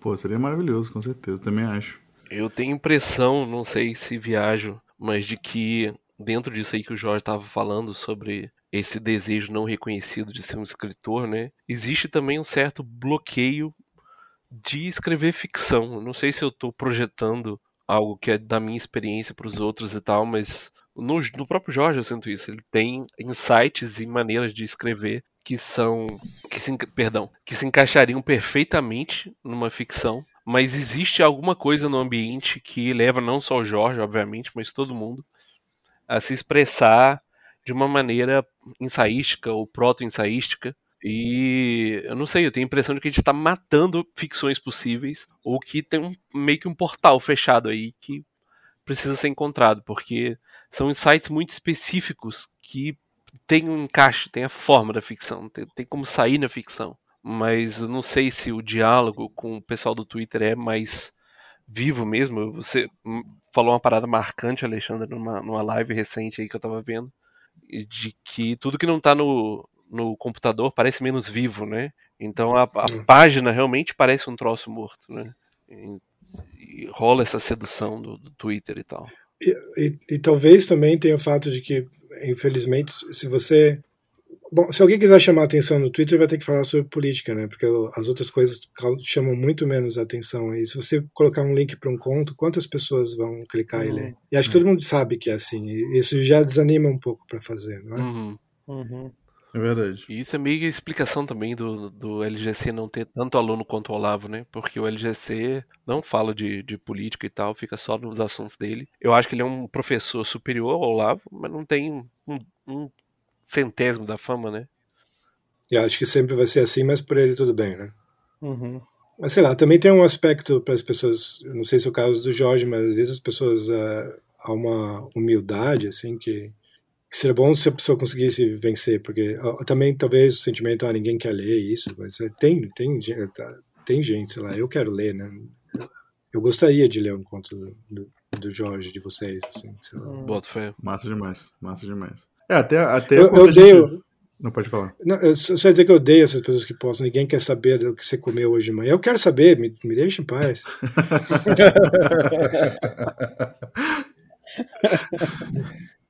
Se for bem descrito, né? Por que não, né? Até para essa questão do news, da newsletter mesmo, a gente já tá, tava escrevendo, pelo menos da minha parte, eu já tava fazendo um, um comentáriozinho meio ensaístico sobre literatura e tudo mais. Eu não tava escrevendo uma ficção, né? O Lucas, que eu acho que veio com essa ideia anteontem, assim, pô, pode, pode mandar uma ficção? Eu, a gente até achou maneiro, não? Claro, lógico, né? Por que não, né? Mas é uma, é uma tentação é. fácil essa de fazer, querer fazer comentário cultural, porque é como se, se escrever ficção também fosse uma coisa meio, sei lá, meio ingênua, meio pretensiosa ao mesmo tempo, né? É estranho. É, se você fizer o comentário cultural, você tem chance de ser retweetado, daí. Mas se for um conto, a pessoa não vai retweetar seu conto inteiro, nem né, um hum. trecho, provavelmente, ou muito menos gente vai, né? Sim. Não, pior ainda, por exemplo, no meu caso, eu, eu era um desses caras que não tinha noção nenhuma, né? Consciência nenhuma de que esse desejo existia na minha alma. Aí o Jorge falou uma vez que a gente tava num grupo de amigos e o Jorge falou: Ué, que que, o que que nos une aqui? Todo mundo aqui quer ser escritor. E eu falei: Caramba, eu não quero. Só que aí depois no outro dia eu pensei e falei: Caramba, eu quero mesmo, verdade. e só que, cara, eu já tô resignado, por exemplo, assim, eu, eu quero ser um escritor menor. Eu quero ser o Terry Pratchett. Eu quero ser um é. escritor que escreve fantasia bobinha, engraçada e feel good. E só. Entendeu? Não quero ser um David Foster Wallace. Eu quero humilhar e... Tolstói e Shakespeare. Isso falta na literatura brasileira mesmo, a ambição de, de, de ser só uma boa literatura de entretenimento, de ser, uhum. é. de ser um Terry Pratchett, sei lá, um Douglas Adams, é um Leonard. E as piores pessoas são as que querem, excetuando eu e o, e o Jorge, são as que querem humilhar o Tolstói, né? Mas talvez também exista essa, essa resistência a ter essa posição, porque quem tem essa posição no Brasil faz um negócio muito ruim, né? Sim. É, essa, essa baixa ficção brasileira é um negócio tenebroso, não é igual Terry Pratchett ou, ou, ou qualquer outro do tipo. Hum. É, o pessoal que escreve a Batalha do Apocalipse lá, que é um negócio que, na minha opinião, é, não é legível. Aquilo, não é legível. Caraca, aqui, aquilo é uma é escola é de como você não deve escrever, velho. Horrível. o que, que, é isso? É um livro do Eduardo Spor que ficou famoso aí pelo, pelo Nerdcast, pelo Jovem Nerd e tal. E o cara escreve uma sobre batalha de anjo, demônio, essas coisas assim. Mas é, o primeiro livro, pelo menos, que eu tentei ler, cara, é, é uma obra de arte de ilegibilidade. É, realmente é, é para consultar mesmo, saca? que nem o Rafael Dracon lá, vocês já leram o Rafael Dracon? Não. Não, não. É, né, pesquisem depois. Mas as é, escritores horrorosos é um assunto interessante, né? Tem, tinha alguém que falava do Sarney, não sei se era você, Alexandre. Citando o Milor Fernandes falando do Sarney? Eu acho que era, né? O Milor Fernandes zoando o Sarney. Acho que sim. É. Eu, eu, confesso que eu fiquei com vontade de gostar do Sarney por causa do. Fiquei com vontade, porque seria legal poder defender o Sarney, seria uma atitude inesperada. Uhum. Mas, mas não dá. Não dá. Pode não existir essa possibilidade, né? Seria bom fazer uma antologia de escritores horrorosos, né? Sim. João do Rio tem, tem trechos memoráveis e horríveis, assim. Eu me lembro de. Você foi. Eu, eu, eu mencionei ano passado o João do Rio e, e, me lembro de um comentário. Você falou, mas você gosta dele mesmo? E foi a primeira pessoa que eu ouvi falar mal do João. Eu, eu nem tinha avaliado, eu só tinha mencionado uhum. ele. Foi, a primeira pessoa que eu vi avaliar mal o João do Rio. Depois eu comecei a perceber, na verdade, ele não é tão bom, né? Ele, ele varia, cara. Ele tem um livro bem maneiro chamado Religiões do Rio, em que ele é meio jornalismo literário mesmo, em que ele vai investigando kardecismo, é, outras religiões assim mais fringe e tal. Mas quando ele tenta ser poético, tipo a alma das ruas, lá, a alma poética das ruas, sei lá o nome do livro, é, é tétrico, tétrico. É. Quais escritores horríveis mais tem, cara? Uma coisa que eu acho que o Rodrigo Gurgel fez muito bem é pegar os naturalistas e falar algumas verdades sobre eles, porque pelo menos para mim ele me convenceu inteiramente nos livros do Rodrigo Gurgel. A respeito de quem especificamente? Ah, a respeito do cortiço, mulata, Sei, sei. o mulato, né? Lá. Eu não li o que o Gurgel falou, eu vi em vídeo, né, o, o- sobre o cortiço, mas eu, eu achei injusto pra caramba, assim, porque o cortiço é, pra mim, é, é, o- é o ápice estilístico brasileiro, de verdade, assim. Tem aquele trecho lá em que a menina toma consciência de que ela pode manipular um cara que tá caidinho por ela, né? E ela, ele fala assim que ela sorriu e no sorriso dela já havia garras, assim. Só que citado assim talvez não fique muito impressionante, mas é um trecho que ele desenvolve assim por um- uma página. É um troço muito, muito bom, muito bom. Ela, ela tomando essa consciência do poder completamente cruel que ela pode ter em relação ao cara. Aham.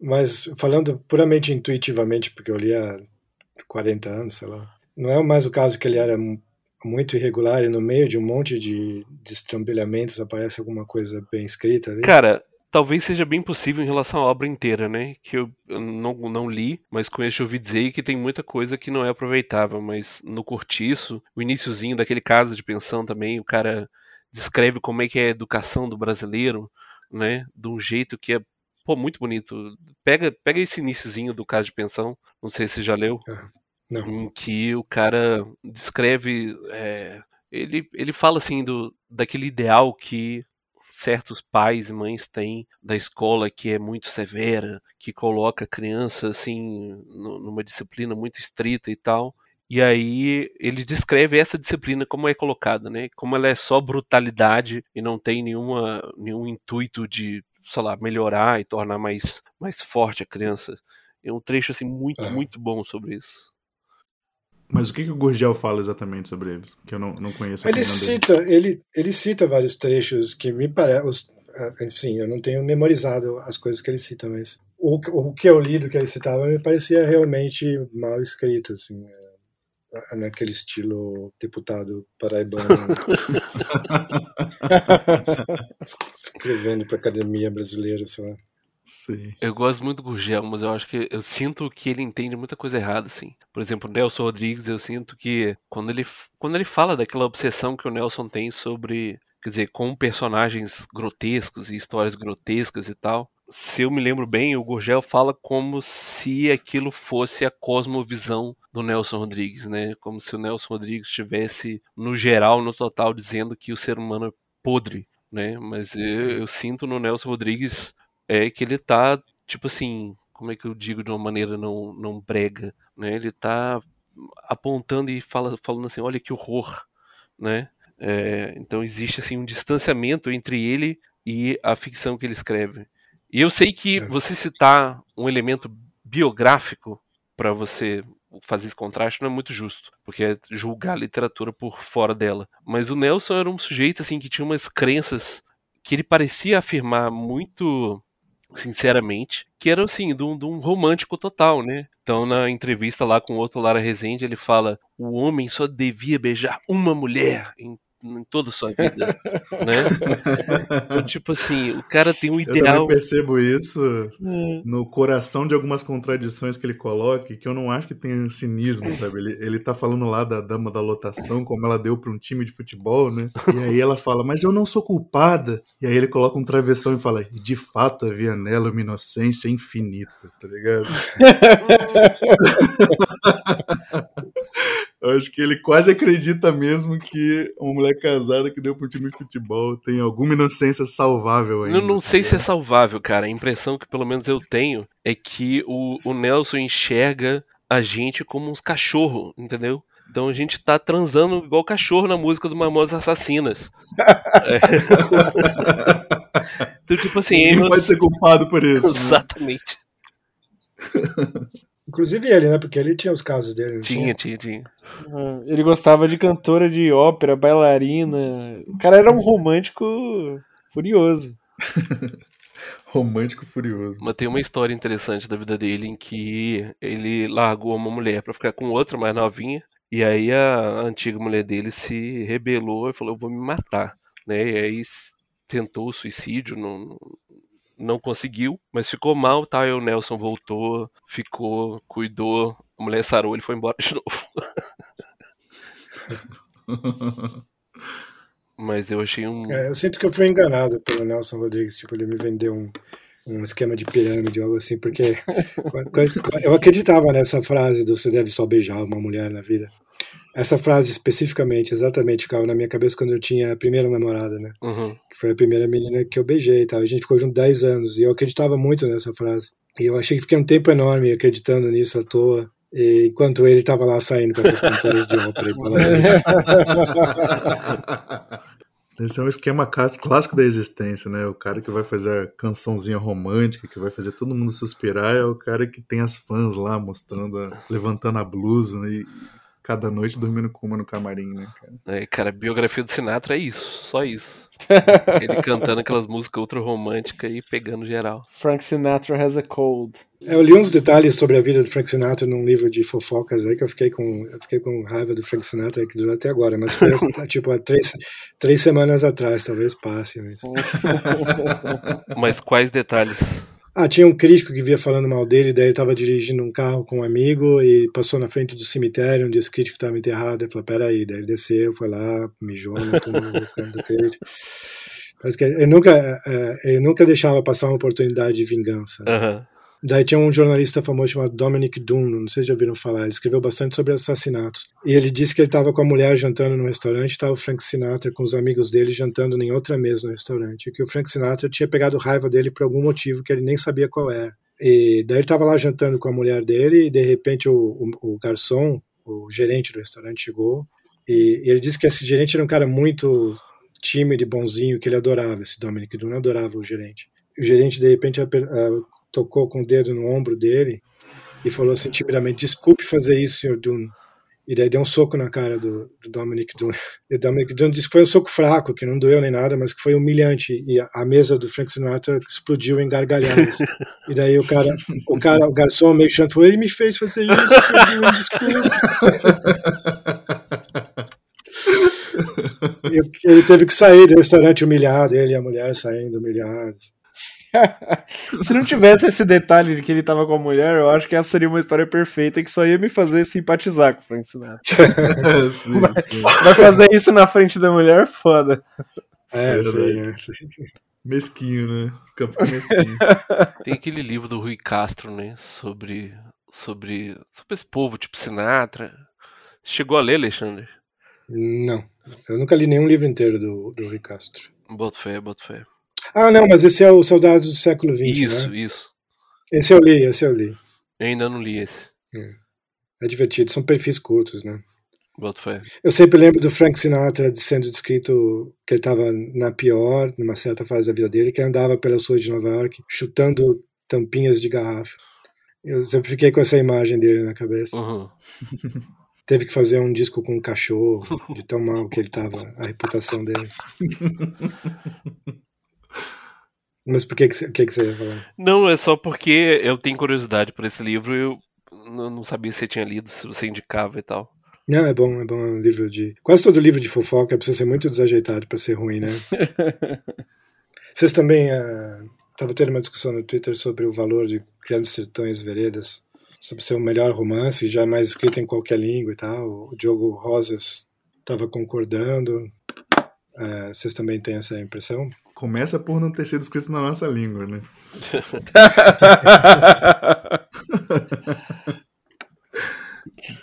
Mais que isso, não digo porque mais do que isso que não sei. É, não Eu li, não li Não ainda. li também. Mas eu tenho, eu tenho a impressão que a sua implicância com ele, ah, Alexandre, é, é injusta, assim. Tava até lendo aqui É. um, um pedacinho do A Terceira Margem do Rio, né? E tem uma, uma frase que, lida solta, me pareceu bonita, que ele fala assim, e assim dizendo, meu coração bateu no compasso do mais certo. Eu achei, achei bonito esse negócio. Então, tem um outro também que eu citei no Twitter para você, em que o cara trouxe uma sobrancelha para perto da outra, de modo a pensar melhor. Então, ele tem umas uns toques assim, putz.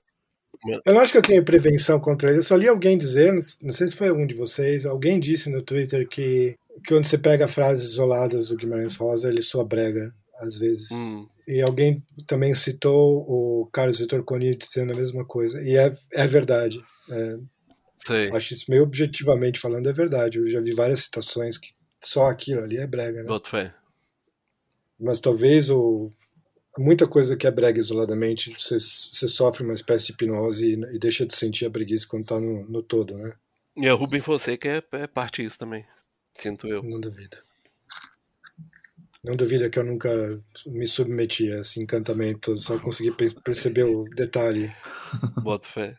Mas o Coni, eu li um, um dele, eu achei muito bom, assim.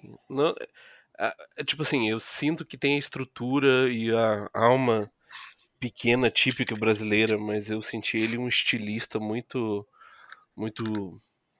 Como é que, qual é a palavra que eu quero usar? Muito preciso, assim. As frases são secas e boas e tal. Uhum. Eu sinto isso do Graciliano Ramos. Também. É, claro. O Graciliano eu sinto que ele não vale pelo, pelo conjunto. Ele vale pelas frases, assim. É. Pessoalmente eu sinto isso. Por exemplo, Angústia, assim, eu, eu, senti que era uma, uma série de frases lindas, de transições lindas que ele, que ele fazia entre a descrição da paisagem e aqueles momentos em que ele começa a, pensar no passado, né, se lembrar de, de um jeito muito uh, seamless, né? Sem uma transição bruta, muito bonito, mas para ler uma história de merda, né? Vidas Secas eu também senti que é isso. Vidas Secas para mim só melhora quando a, quando a cadela lá morre. E não porque a cadela morre e tal, não porque ah, ele consegue tornar comovente, já ir respondendo uma parada que o Alexandre falou em algum lugar. Mas eu sinto que depois da morte da, da baleia lá, o, o, romance muda completamente, assim, como se, fazendo a metáfora brega, o sangue dela irrigasse uma terra seca ali que antes não tinha nada, né? Então, tipo assim. Ela foi sacrificada satanicamente para o romance ficar Exatamente, exatamente. Então eu sinto que, tipo assim, o romance até ali era uma secura de relações assim completa da parte do, do, do pai da, do pai de família com a mulher, com os filhos e tal. Tem aquela cena doída, né, em que o filho tem finalmente uma, como é que eu vou dizer, um vislumbre de um, de um relacionamento com o pai, que obviamente não é por palavras, mas é vendo o pai domando um cavalo chucro, né, e ele fala, nossa, isso aqui é uma arte, isso aqui é maravilhoso, né, e ele tenta falar com, com o pai sobre isso e o pai só ele é muito paranoico, muito prevenido, né? Ele fala sai, sai, sai para lá, moleque, né? Ele se sente zoado ou qualquer coisa assim relação dele com a mulher também é totalmente seca, totalmente brutal. E só no final, né, depois da, da, da cadela morrer, é que os dois que estão lá viajando começam a ter um amor um pelo outro que se manifesta em um. Como é que, como é que eu vou dizer? Não desmentir o sonho do outro, né? Então tá lá, assim, a Vitória, não sei se é o nome dela. Ela tá sonhando com ter, tipo, uma cama boa, de qualidade e tal. E ao passo que antes da morte da cadela, o cara só, ah, sai daqui, para de sonhar, só, só darei um coice nela. Ele fala, é, não, seria bom mesmo. Né? Mas obviamente tem aquele, aquele sentido maior que você vê, é, o cara só está concordando para não deixá-la mais triste, mas o sonho dela não é possível, né? Então realmente é um livro é, é triste pra caralho mesmo. Já viram o, o Graciliano Ramos falando mal do estilo do, da peste do, do caminho? Não, não, não. O que, que ele fala? Que ele, ele dá um, ele cita uns trechos assim. É, acho que ou ele, ou ele resenhou uma tradução ou ele fez uma tradução, não tenho certeza. Acho que ele fez uma tradução da peste e que melhorou, na opinião dele, o estilo original. E ele reclama de ser lírico no mau sentido da, hum. da palavra. Dá pra ver isso na internet, tem algum lugar. Vou procurar. Eu gosto, por algum motivo, de. de to, toda vez que um escritor fala mal de outro escritor, eu, eu lembro. Tem uma boa biblioteca na minha cabeça de quando isso aconteceu. o Mark Twain falando mal do Fenimore Cooper, do último dos Moicanos e tal. É, é engraçado, você lê e dá razão pro Mark Twain, mas ao mesmo tempo eu fiquei com vontade de gostar do, do Fenimore Cooper, Uhum. porque achei que ele foi ridicularizado um pouco demais pelo Mark Twain. Quando eu li o Milor também me deu vontade de gostar do Sarney, como eu falei, mas não dá, isso não dá.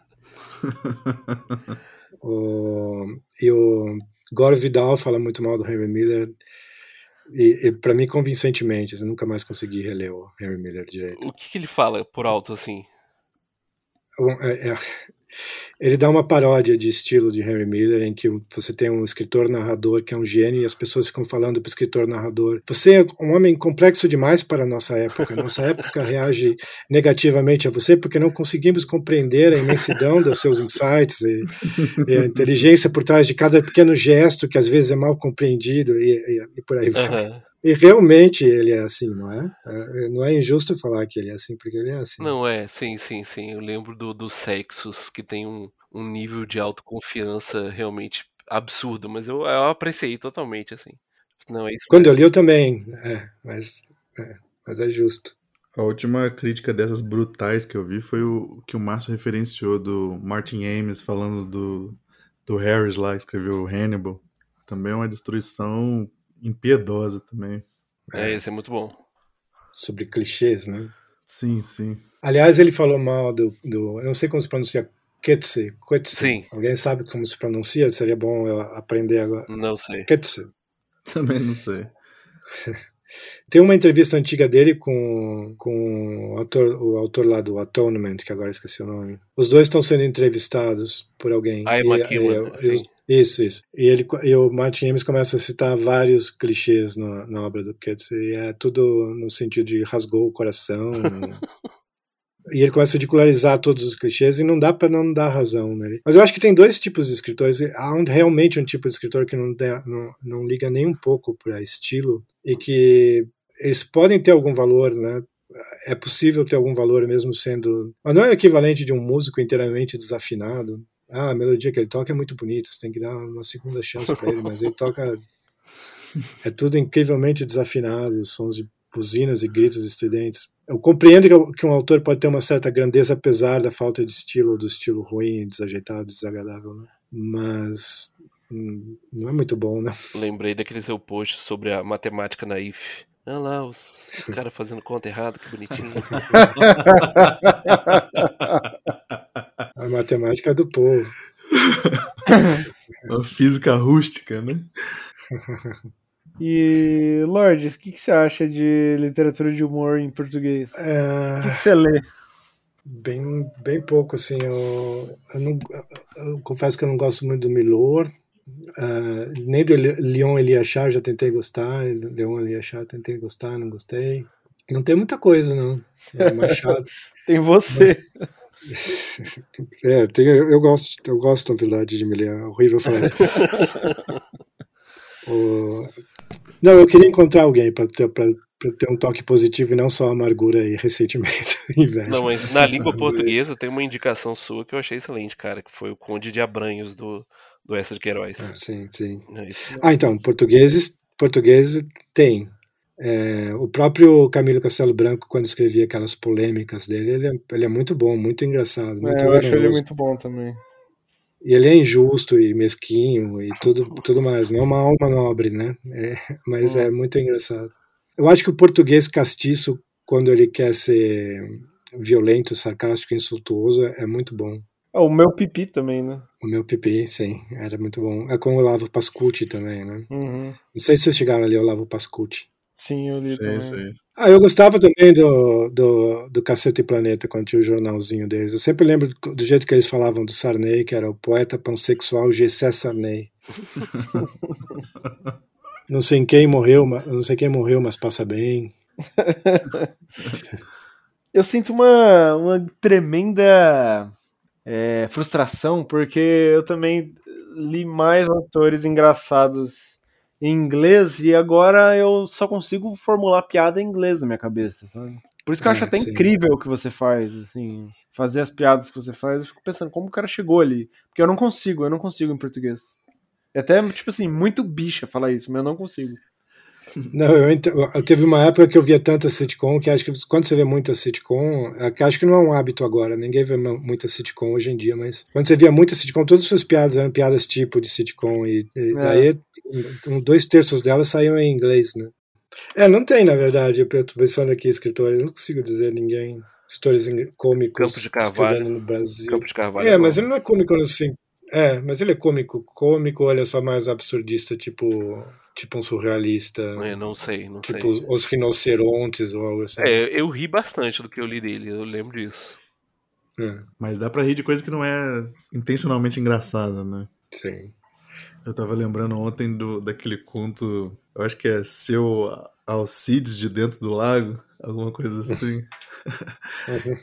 que tem o, que, um, que um cara cai no lago, né, com o pai dele de carro, e aí depois sai um, um duplo, né, um simulacro do pai dele. E aí quando o cara começa a, a, a pressionar, a, sei lá, assombração, ou seja lá o que for, em vez de chegar naquele momento de tensão, né, em que o protagonista descobre, né, meu Deus, isso não é o meu pai, o que acontece é, é o contrário, né, a assombração fica constrangida, aí fica naquelas de, eu falei que era seu pai? Não falei.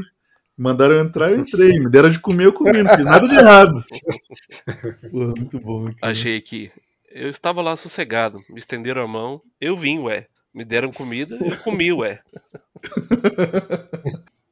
Escrever diálogo eu acho muito difícil. Eu tenho um negócio, às vezes, que eu tô quase dormindo e começa a vir uns. eu- eu- vai soar que é algum negócio mediúnico, mas não é. Acho que é o cérebro desligando. Eu começo a ouvir uns diálogos entre pessoas que eu nem sei quem são. E são sempre uns- um- umas conversas sem muito interesse, assim, tipo, "Pô, mas eu falei pra ela, você conhece ela como é, né? Você, você não sabe como ela é. Eu ouço umas vozes falando assim. Falei pra ela 500 vezes. Ah, mas você tinha que ter insistido. Não, mas eu, eu cansei, eu não falo mais com ela. Eu, eu começo a ouvir esses diálogos e pego no sono ouvindo essas coisas. Sem a linha cruzada psíquica que você tá pegando, hein, cara. É, interferência. Mas eu também já ouvi, já eu reconheço esse, esse fenômeno. Aliás, eu acho que se você ouvir, tipo, eu já ouvi o podcast de vocês antes de dormir, é a pior coisa, porque você se imagina respondendo o que vocês estão falando enquanto está na cama tentando dormir. E você entrar no modo discursivo antes de dormir é a pior coisa para dormir, não é? É. Qualquer coisa racional ou discursiva É. é, é péssimo para dormir. É, às vezes eu deito pra dormir e eu começo a pensar em alguma imagem que, seria interessante transformar, transformar num conto. E é o, é o- Tipo assim, é pra ficar preso naquele, daquela zona entre o dormir e o não dormir. Eu sinto que tem É. uma diferenciação aí. Se eu tô pensando meio que em voz alta na minha cabeça, né? Só pensando em voz mesmo, sim, me atrapalha dormir. Mas se é em texto, me ajuda. Né? Eu lembro que os pré-sonhos assim mais perfeitos pra pegar no sono é quando a minha cabeça come- começa a inventar uma timeline do Facebook e eu fico lendo. Eu pego no sono em cinco minutos. eu não. Mas, Alexandre, tem uma parada que eu não sei se você fez consciente, se foi um troço que foi de inspiração, mas que eu acho. Eu sinto que é uma inovação muito boa é, sua. Porque o Lucas estava falando aí, né? Não, escrever diálogo é ruim. Eu sinto que você pega a coloquialidade e transforma num troço, sei lá, cara, m- mais verossímil na página, simplesmente suprimindo algumas vírgulas, né? Então, eu lendo aqui, eu não vou conseguir passar muito bem a ideia que eu conseguiria passar mostrando o trecho, né? Mas tem aquele trecho aqui do Dr. Palinha de Taubaté, o maior detetive que o mundo já conheceu, que tem aquela frase: Aquele canto sombreado de praça vem potentados do mundo inteiro procurar os conselhos do Dr. Palinha. O Sr. Jimmy Carter, recebido pela tia do Bócio nos termos: Ô seu Jimmy, senta aí. E aí, um trecho totalmente sem vírgula, que normalmente seria virgulado, né? O físico, aquele da cadeira, todo torto, coitado. Tenistas russas e etc e tal. tipo assim, a supressão da vírgula, no, o físico, aquele da cadeira, todo torto, coitado, transformou isso assim, cara, numa unidade maravilhosa, perfeita. É o Mas sempre como... todo, todo. Não pode falar. Oi, desculpe. Não, eu ia dizer só que todo revisor eh, volta. O te- o texto sempre volta a corrigir com as vírgulas todas. Tem Ah, que tirar. Tem Imagina. que pedir desculpa. Assim. Eu sei que tá errado, mas é só que. foda, foda. Que eu falo que reproduz de maneira muito reconhecível o modo como gente que não sabe o nome de nada normalmente se refere às coisas, assim, né? É, O filme, aquele do preto que fala com o animal. sabe? Essas coisas Eu ia assim. falar desse. preto que fala com bicho. É, É que os meus pais sempre falaram de filme desse jeito, assim. Aquele que eu gosto, sabe, Alexandre? Sabe que ator que eu gosto? Eu sabia, mas é, era meio miraculoso saber o ator que, que a minha mãe gostava. Eu lembro de um do post que era assim: é com aquele ator que morreu. e tem um que a minha mãe falou também, era que, com aquele que é preto, mas não é fortinho, sabe? Dom Tito. Era Don Tiddle, que é o único preto que não é fortinho, aparentemente.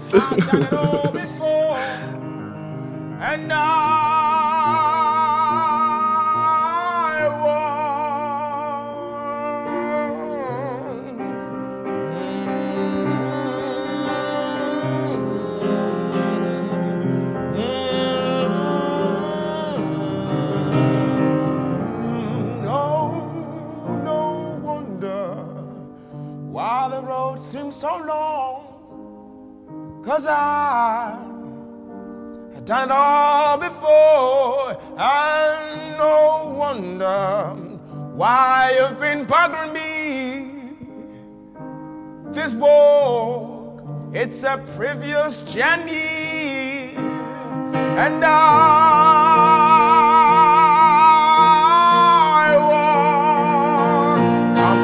my. My condolence to fear. I'm sending my condolence. I'm sending my condolence to insecurity. You should know by now. You should know by now that I just don't care for what you might say will only bring someone down here. I'm sending my condolence. I'm sending my condolence to. I'm sending my condolence. I'm sending my condolence.